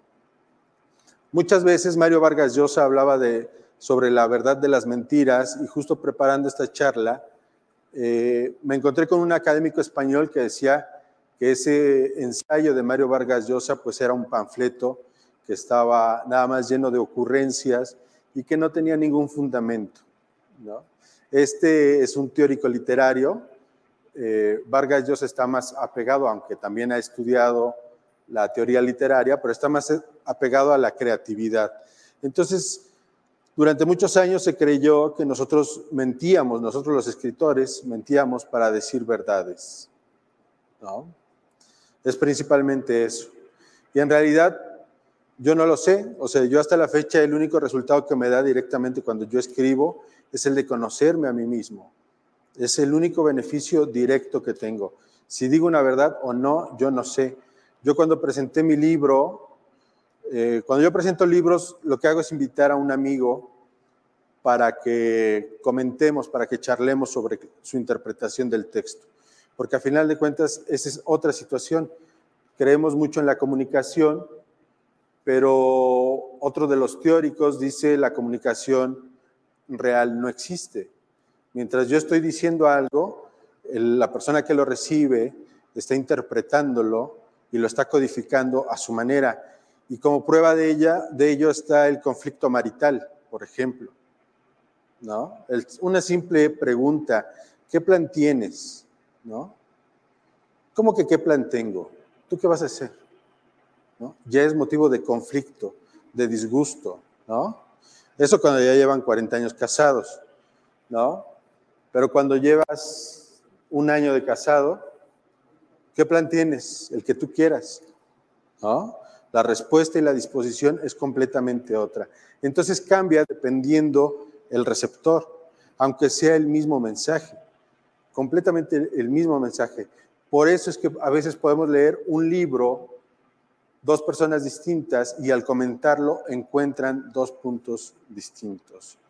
El libro de una infidelidad, o como, ama, como Emma Bovary, como Madame Bovary o como Ana Karenina, por ejemplo. ¿no? Los dos grandes temas de la literatura eh, rusa y francesa es la infidelidad de una mujer. En eso se basa. La forma en la que mueren es completamente distinta. ¿no? ¿Alguien aquí ya leyó Madame Bovary, Ana Karenina? Ok, es común encontrarnos, este, hay gente de letras que tampoco los ha leído, ¿no? Este, y, no pasa nada. Yo tampoco creo mucho en la promoción de la lectura, yo creo en el contagio, como si fuera una pandemia, ¿no? Un poco de, adentrarnos en el otro mundo. Yo por venir aquí ya voy a ponerme al corriente con, mi, con el SAT y con todo lo que debo a Hacienda. Este, gracias a que al contacto con ustedes, pero eh, la literatura nos permite ese, ese, ese campo donde podemos explorar eh, la forma de pensar, la forma de ver cualquier situación. ¿Alguien de ustedes tuvo alguna situación personal? Sí, dígame. Yo creo que sí van de la mano, ¿no? La literatura y la expresión verbal. Te lo digo yo porque aparte de ser eh, contador público, muchos de aquí lo saben, yo soy contador público de cuentos y narrador. Escribo mis cuentos y todo. Pero entonces yo creo que sí van de la mano, ¿no? La literatura como la comunicación que vamos transmitiendo. Yo soy un convencido de que el oficio más antiguo del mundo es la narración, la expresión, no lo que hemos creído. Entonces, eh, también creo que la eh, realidad se va condicionando desde la infancia a lo que luego nos van metiendo en la cabeza, ¿no? Claro.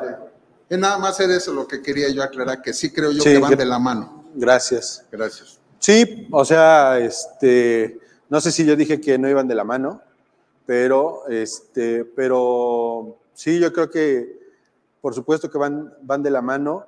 Es un poco el, lo que nos permite la construcción de las ideas y de lo, que, nos puede dar seguridad. Al principio de la pandemia, no sé si recuerdan, teníamos un miedo mayor que el miedo que tenemos ahora. ¿no? Ahora ya nos vacunaron, los que aceptaron la vacuna, ¿no?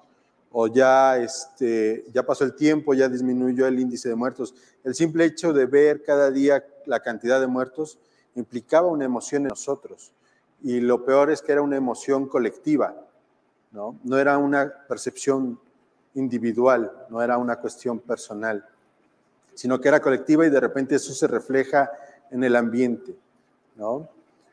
Eh, ¿Alguien de ustedes tuvo alguna experiencia con su nombre? ¿Alguien tiene un nombre raro como Ovidio? A ver. Yo me llamo Octavio y ya soy la cuarta generación. Octavio. Cuando, cuando estuve en Roma, en la, una de las estaciones del metro, dice Ottaviano. En Ota- italiano se pronuncia Ottaviano. Siempre me ha gustado mi nombre, desde mi bisabuelo, mi abuelo, mi papá y ahora yo. O sea, somos la generación de Octavios. Ok, Muchas gracias. gracias a ti. ¿Alguien más que quiera compartir su anécdota respecto a, a su nombre? ¿Todos tienen nombres bellos? José Luis, Fernando, este, Teresa, ¿no? ¿Todos? ¿Absolutamente todos? Bueno, una de las primeras tareas que yo pongo, porque de repente es complicado crear, ¿no? Hay mucha gente que dice, yo quiero escribir, ¿cómo le hago? ¿Por dónde empiezo? ¿No?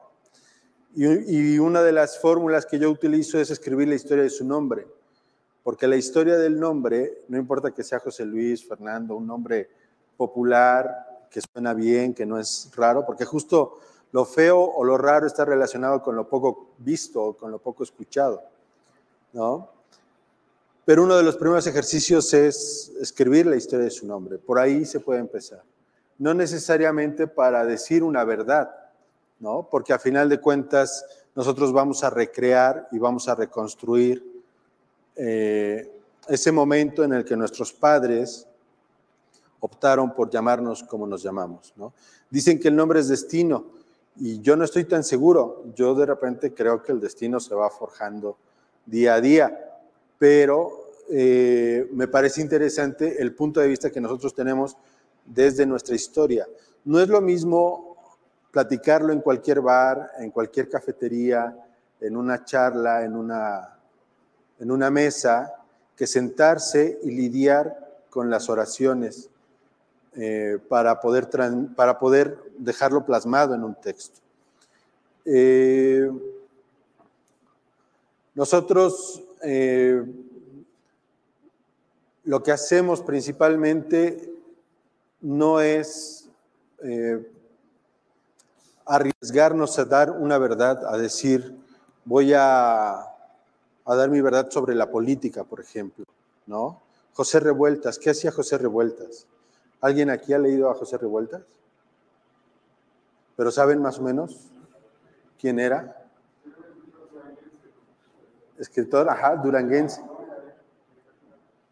¿Perdón? De Durango nació en este en un, en un pueblo o ciudad que era mm, tiene un, un nombre así medio extraño, medio curioso, bonito el lugar. Ajá. De hecho lo conozco, pero pero sí sé que era Durango, eh, sé que estuvo también este preso en la época de Díaz Ordaz. En Lecumberri. Y, y que escribió cosas así muy interesantes, ¿no? Sí, un gran escritor mexicano, de hecho. Claro, Gracias. él ten- gracias. Él tenía una mirada política muy rígida, ¿no? que al pasar de los, de los años nosotros podemos seguir disfrutando su literatura, pero también podemos cuestionar su punto de vista. Porque de repente es- resulta que no todo es blanco, que no todo es negro, sino que hay matices en toda la historia. ¿no? Podemos pensar en Siqueiros como un gran pintor, ¿no? pero también como alguien que fue muy duro contra los trotskistas, por ejemplo. ¿no? Entonces, de repente, nosotros al pretender escribir una historia, ¿no? ¿cómo es que vamos eh, coercionando las palabras para que nos crean? ¿no? Porque a final de cuentas, todas las personas que agarran un libro eh, nos están dando una oportunidad de decir, bueno, te voy a creer, ¿no? aunque sea de ciencia ficción, aunque sea literatura fantástica. ¿no? ¿Alguien de aquí le gusta la literatura fantástica, la ciencia ficción? ¿Recuerdas algún autor? Bob Wolfis. Borges. Ajá. De literatura fantástica.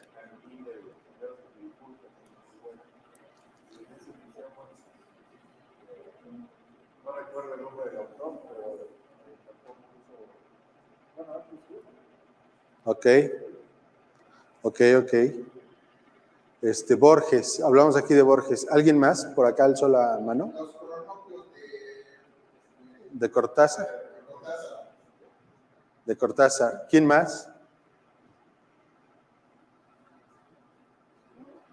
Literatura fantástica o ciencia ficción. De repente eh, pareciera increíble que nosotros nos entremos en un texto que nos va a hablar del espacio. ¿no? Actualmente hay un debate sobre qué se puede y qué no se puede escribir. Por ejemplo, escribir desde el punto de vista de una mujer. ¿no? Porque está la lucha feminista y entonces dicen con qué derecho los escritores están dando el punto de vista de una mujer. ¿Podemos o no podemos?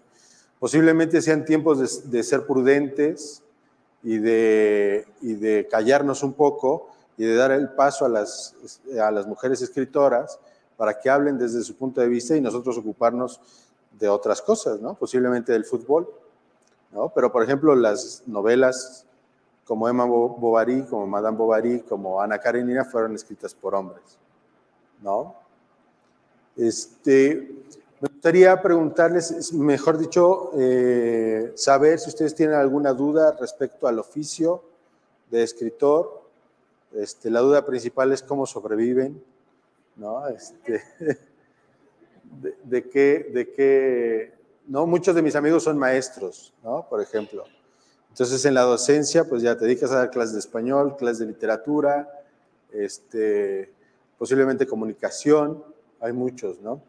Este, yo me dedico a hacer libros principalmente, ¿no? Más que a escribir historias, eh, hacer libros, poder asesorar tanto a los autores como a los institutos de cultura o las secretarías de cultura para que puedan eh, llevar a cabo todo el proceso de la publicación de un libro.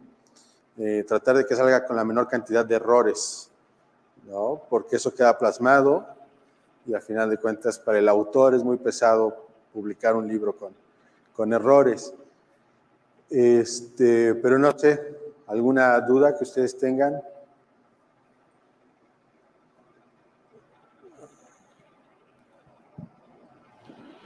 Yo siempre he tenido una duda existencial. ¿Se puede ser escritor sin necesariamente conocer acerca del género o sin tener una redacción perfecta? ¿Puedo yo escribir sin saber si es novela o si es, si es prosa o si es verso? O sea, simplemente escribir por escribir. Sí, este, pues los hay. o sea, este, yo lo que creo es, es como cocinar, ¿no? Yo relaciono mucho el acto creativo de la escritura con la cocina. O sea, de repente nos da por cocinar, parece una actividad más natural porque comemos todos los días, desayunamos todos los días y cenamos todos los días. Entonces, preparar nuestros propios alimentos eh, es uno de los actos más inteligentes que podemos tener, ¿no? Y de repente nosotros, los más inteligentes son los más burdos, ¿no? Porque nosotros nos podemos estar contaminando solos, ¿no? Pero es importante conocer muchas cosas como, por ejemplo, los nutrientes, ¿no? ¿Qué nutrientes me va a aportar? ¿Qué es lo que necesito? A veces tengo insomnio. ¿Por qué tengo insomnio? Ah, pues estoy comiendo mucho azúcar en la noche. Eh, yo creo que mm, sí se puede escribir. De hecho, ahorita eh, estoy dando un taller que se llama el taller de la cuartilla y el objetivo es escribir una cuartilla al día. Nada más. Con lo que piensen, sin pensar si es un cuento, si es una novela, si va a ser un poema es sentarnos todos los días Este, tratar de que sea en un tiempo de una hora, por ejemplo.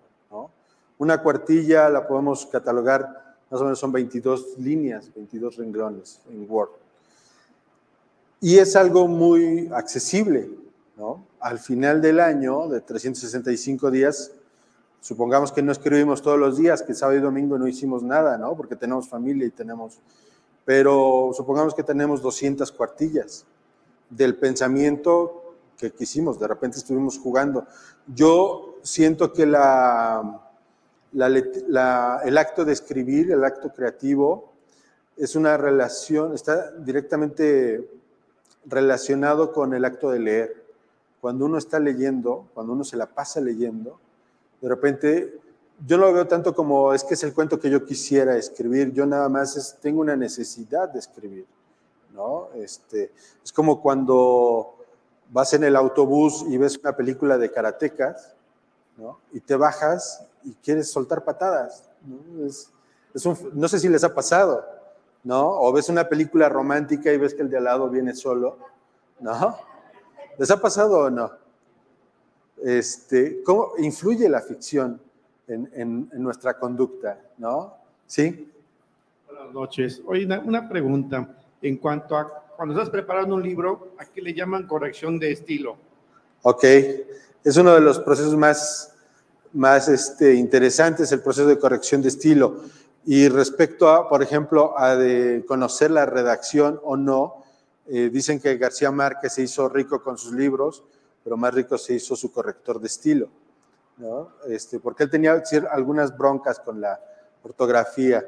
Este, y nosotros lo que hacemos es que el proceso mental es muy rápido, puede, puede caber todas las imágenes, todas las oraciones, todas las historias en un instante, ¿no? Por ejemplo, el, miedo se compone de eso. Tal vez no lo tenemos claro, pero nuestro miedo está nutrido por todo, por todo lo que conocemos que nos puede meter miedo.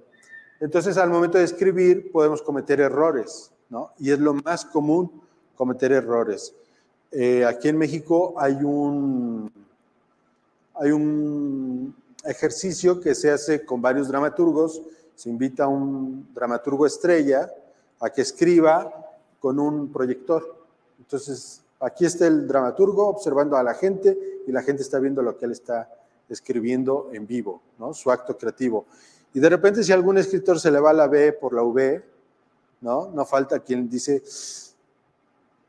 ¿cómo es posible si es escritor y se está equivocando? Nos equivocamos todo el tiempo, ¿no?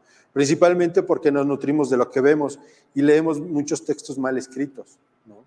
Porque estamos revisando. Yo trabajé para Random House, por ejemplo, revisando novelas y me mandaban todas las novelas que ya sabían que no se iban a publicar, eran como novelas de novatos.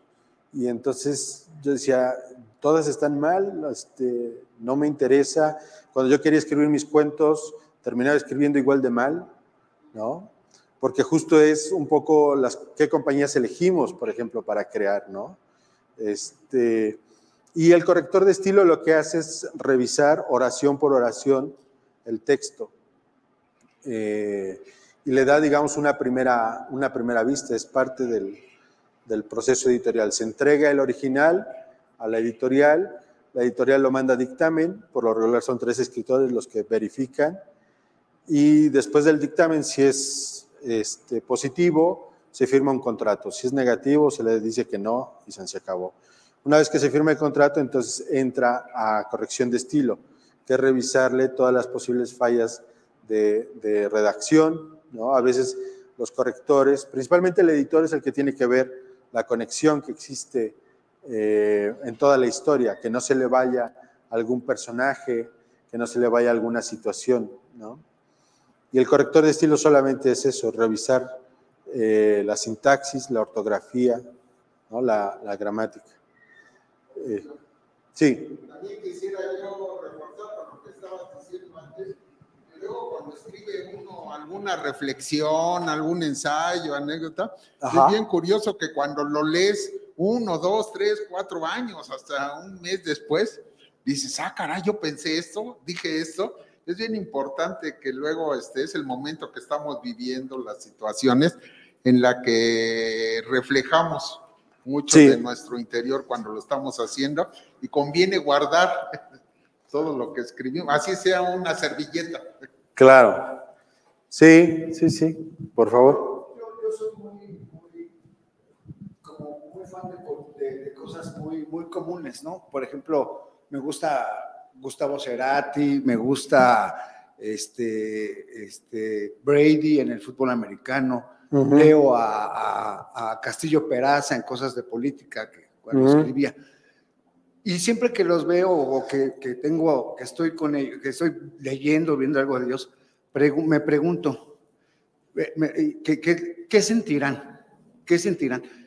Y te quiero preguntar, ¿qué sientes? Y si tú te sientes una persona extraordinaria, te voy a decir por qué, porque yo pues hago mi- mis, mis contabilidades, asesoro a mis clientes, este, quizás siento un poco, me siento un poco menos ordinario cuando enseño, le enseño a alguien. Pero Ujú. oigo a cantar a Cerati o veo, o veo jugar a, a Tom Brady o así, y, y- y digo, ¿qué sienten? O sea, ¿qué sientes? Es- es- sí, no sé si es mi, mi- si, si- si- si puedo explicar mi pregunta. Claro. Este, pues vamos por etapas, ¿no? Cuando yo tenía 20 años yo me sentía el mejor escritor de México y los veía todos para abajo, ¿no? Y conocí a Carlos Fuentes, conocí a Vargas Llosa, conocí a muchos autores, a José Emilio Pacheco, y hasta que no me metí a un taller y entonces me desmenuzaron oración por oración, ¿no? Y te das cuenta que tu proceso mental le falta mucha ma- maduración, entonces te vas bajando poquito a poco, ¿no? Conforme te vas haciendo viejo, te vas dando cuenta que en realidad no es tan importante escribir, ¿no? Apenas estaba viviendo una conferencia del tío de Rafael Nadal, del tenista, él fue su primer entrenador. Y esa conferencia me encantó porque él dice, pasar una pelota por encima de una red, ¿qué importancia tiene? ¿No? Y en realidad yo creo que la mayoría de las actividades humanas no tienen relevancia, tal vez los médicos sean muy importantes, ¿no? Es- los maestros son, yo creo que son los más, ¿no? Por eso la emoción cuando enseñas, ¿no? Cuando compartes. Yo creo que es el, el- el ejercicio, mi esposa es maestra de francés y, yo creo que ese es el ejercicio más bello que pueda haber, el, el compartir. El hecho, el acto de escribir, yo en lo personal, pues ya ahorita ya estoy medio viejo, entonces ya no me siento importante ni nada, ¿no? Este, de hecho, es muy raro porque eh, uno tiene que buscar, ¿no? ¿Quién entra a tu taller? ¿Quién eh, buscas una editorial? Yo tengo una editorial, ¿no? Pero yo no me publico a mí mismo. Yo lo que hago es publicar a otros autores, pero no puedo ser juez y parte, ¿no? Así de simple. Entonces, este, hay algunos autores que han dicho que es una tragedia, ¿no? De repente como tener tanta sensibilidad, tener tanto conocimiento y aparte intentar plasmarlo.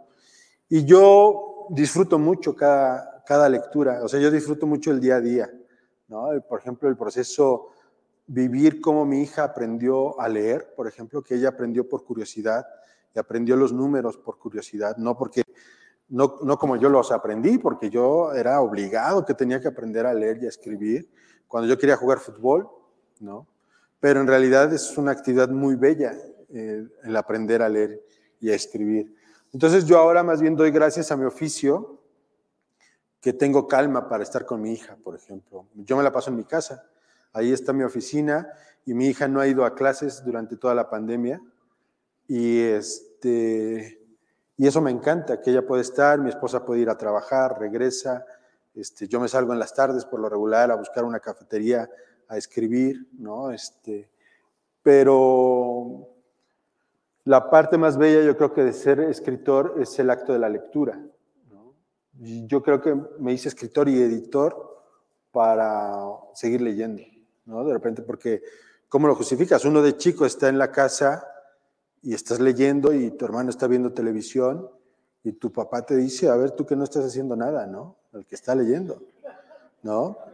Porque el que está viendo televisión tiene una actividad empática con el padre que ve televisión, ¿no? Es así de simple.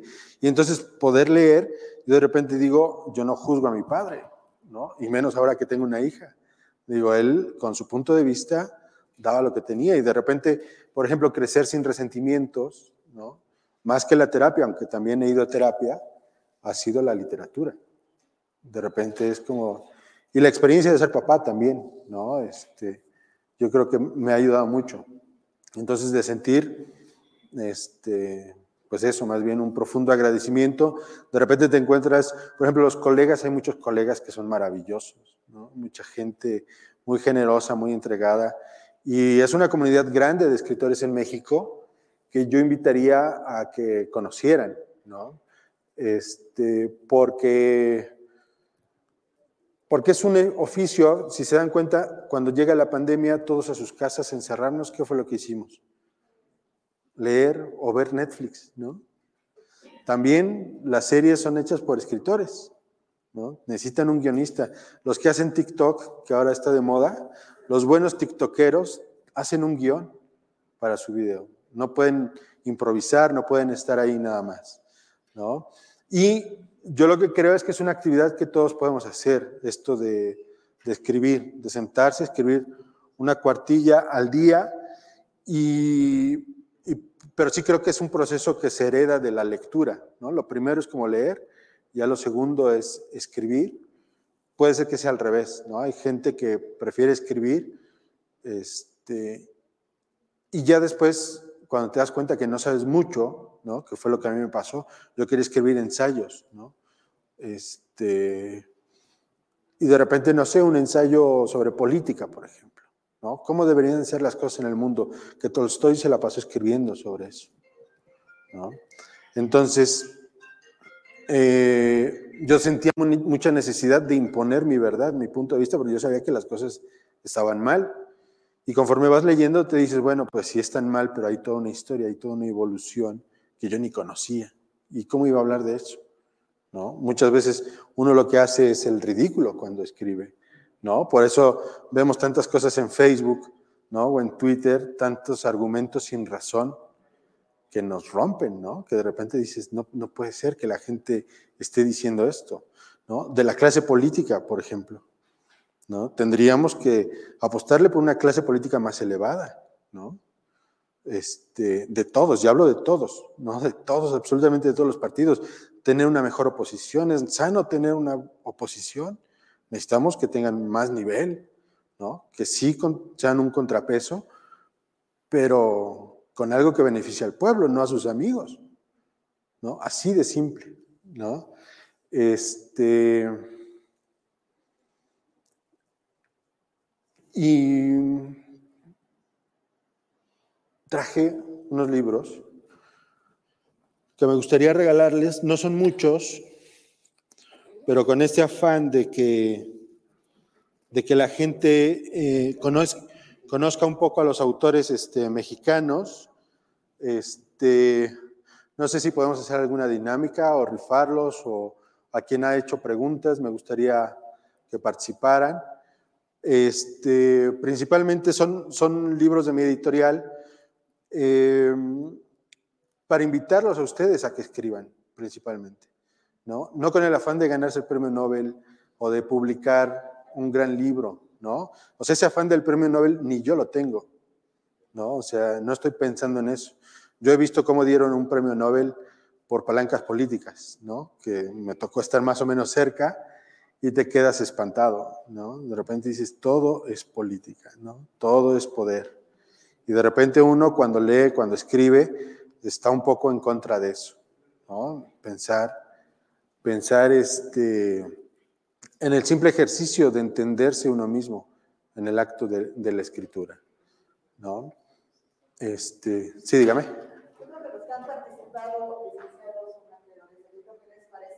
A ver. Muy bien. A ver, me acuerdo de ti. Este es un libro de poesía, Rodrigo, me acuerdo de ti. Este, por supuesto, usted. No sé si terminé de responder la pregunta. Sí. Sí. Este, sí, compañero de allá. Por favor. Gracias.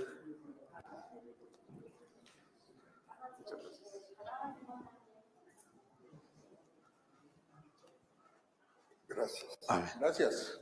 No, ¿de qué? Gracias a usted. Era de Santiago Papasquiaro, este. El poeta. Ah, sí, de Santiago Papasquiaro, de José Revueltas. Sí, yo tengo dos talleres, uno que es los, este, bueno, tengo tres talleres, dos son virtuales los días martes, de, uno es de 7 a 9 de la noche por, por Meet, nos conectamos, nada más es necesario que me manden un correo o un WhatsApp, y tengo otro que es de 9 a 11 de la noche, los martes. Y los jueves, por eso hoy no pude llegar a las 6, los jueves tengo un taller de 5 a 7 en una cafetería que está aquí cerca, en la Roma, que se llama Fiel a la Tierra. Entonces, este, ahí la participación, por ejemplo, es mensual este, en, esa cafetería. Y también, si buscan Ovidio Ríos en internet, ahí aparece fácil mi correo y la información de los talleres. Este, porque principalmente es convivir un rato, platicar, ¿no? Cuando leemos, por ejemplo, Pedro Páramo, ¿Alguien recuerda el inicio de Pedro Páramo?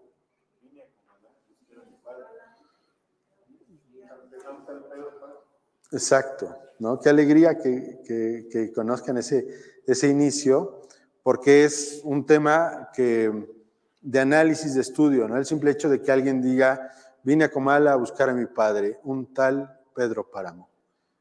Ya desde la palabra un tal nos va mostrando que hay una relación de odio. Ya después dice, me lo pidió mi madre en su lecho de muerte. El olvido en el que nos dejó, cóbraselo caro. Y es terrible la historia.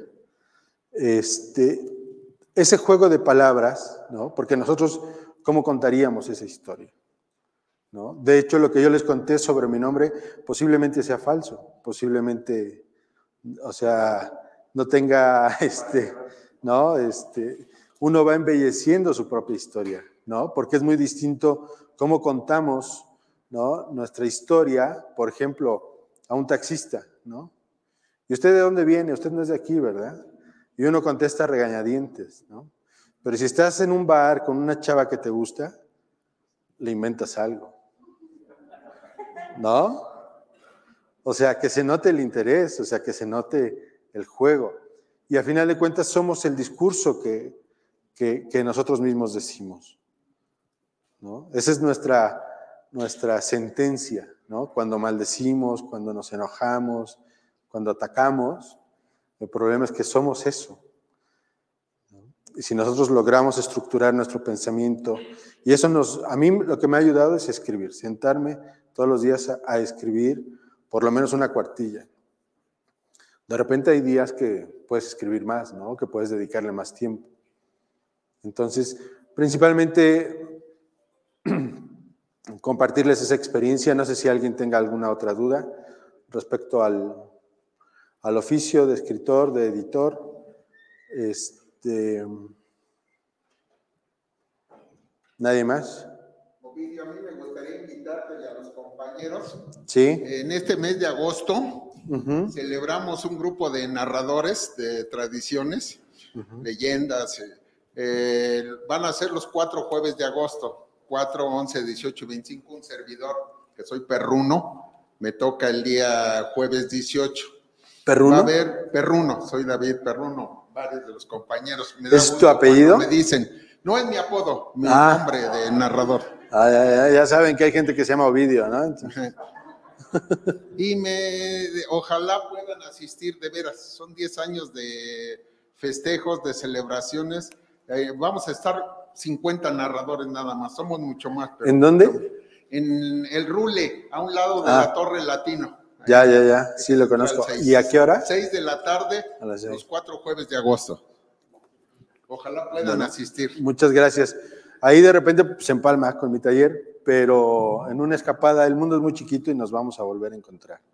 Entonces, este, pues principalmente invitarlos. Este, dice Tolstoy, en Ana Karenina, todas las familias felices, ¿se lo saben? Todas las familias felices se parecen o son idénticas.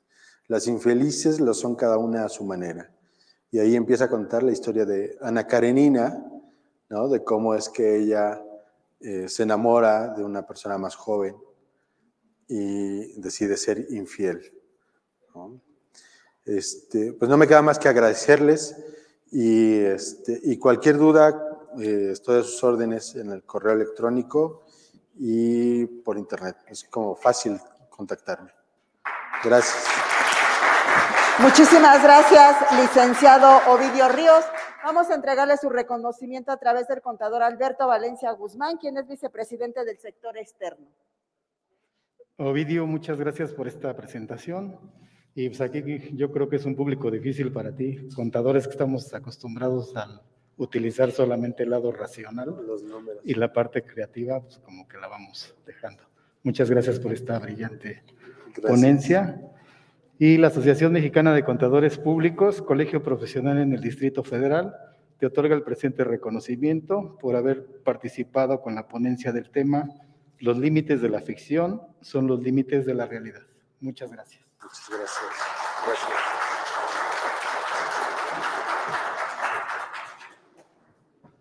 Gracias.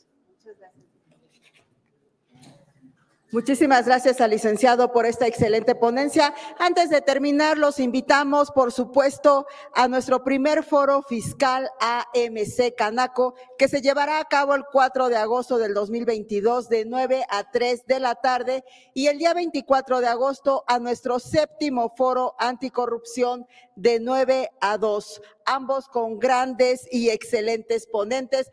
Por supuesto, será aquí en la Casa de la Contaduría. Agradecemos a todos nuestros participantes del día de hoy. No olviden que nos encuentran en Facebook, Twitter, Instagram, YouTube y TikTok. Los invitamos a que nos acompañen el próximo mes a nuestro jueves del asociado aquí en la Casa de la Contaduría. Soy Verónica Hernández. Hasta la próxima.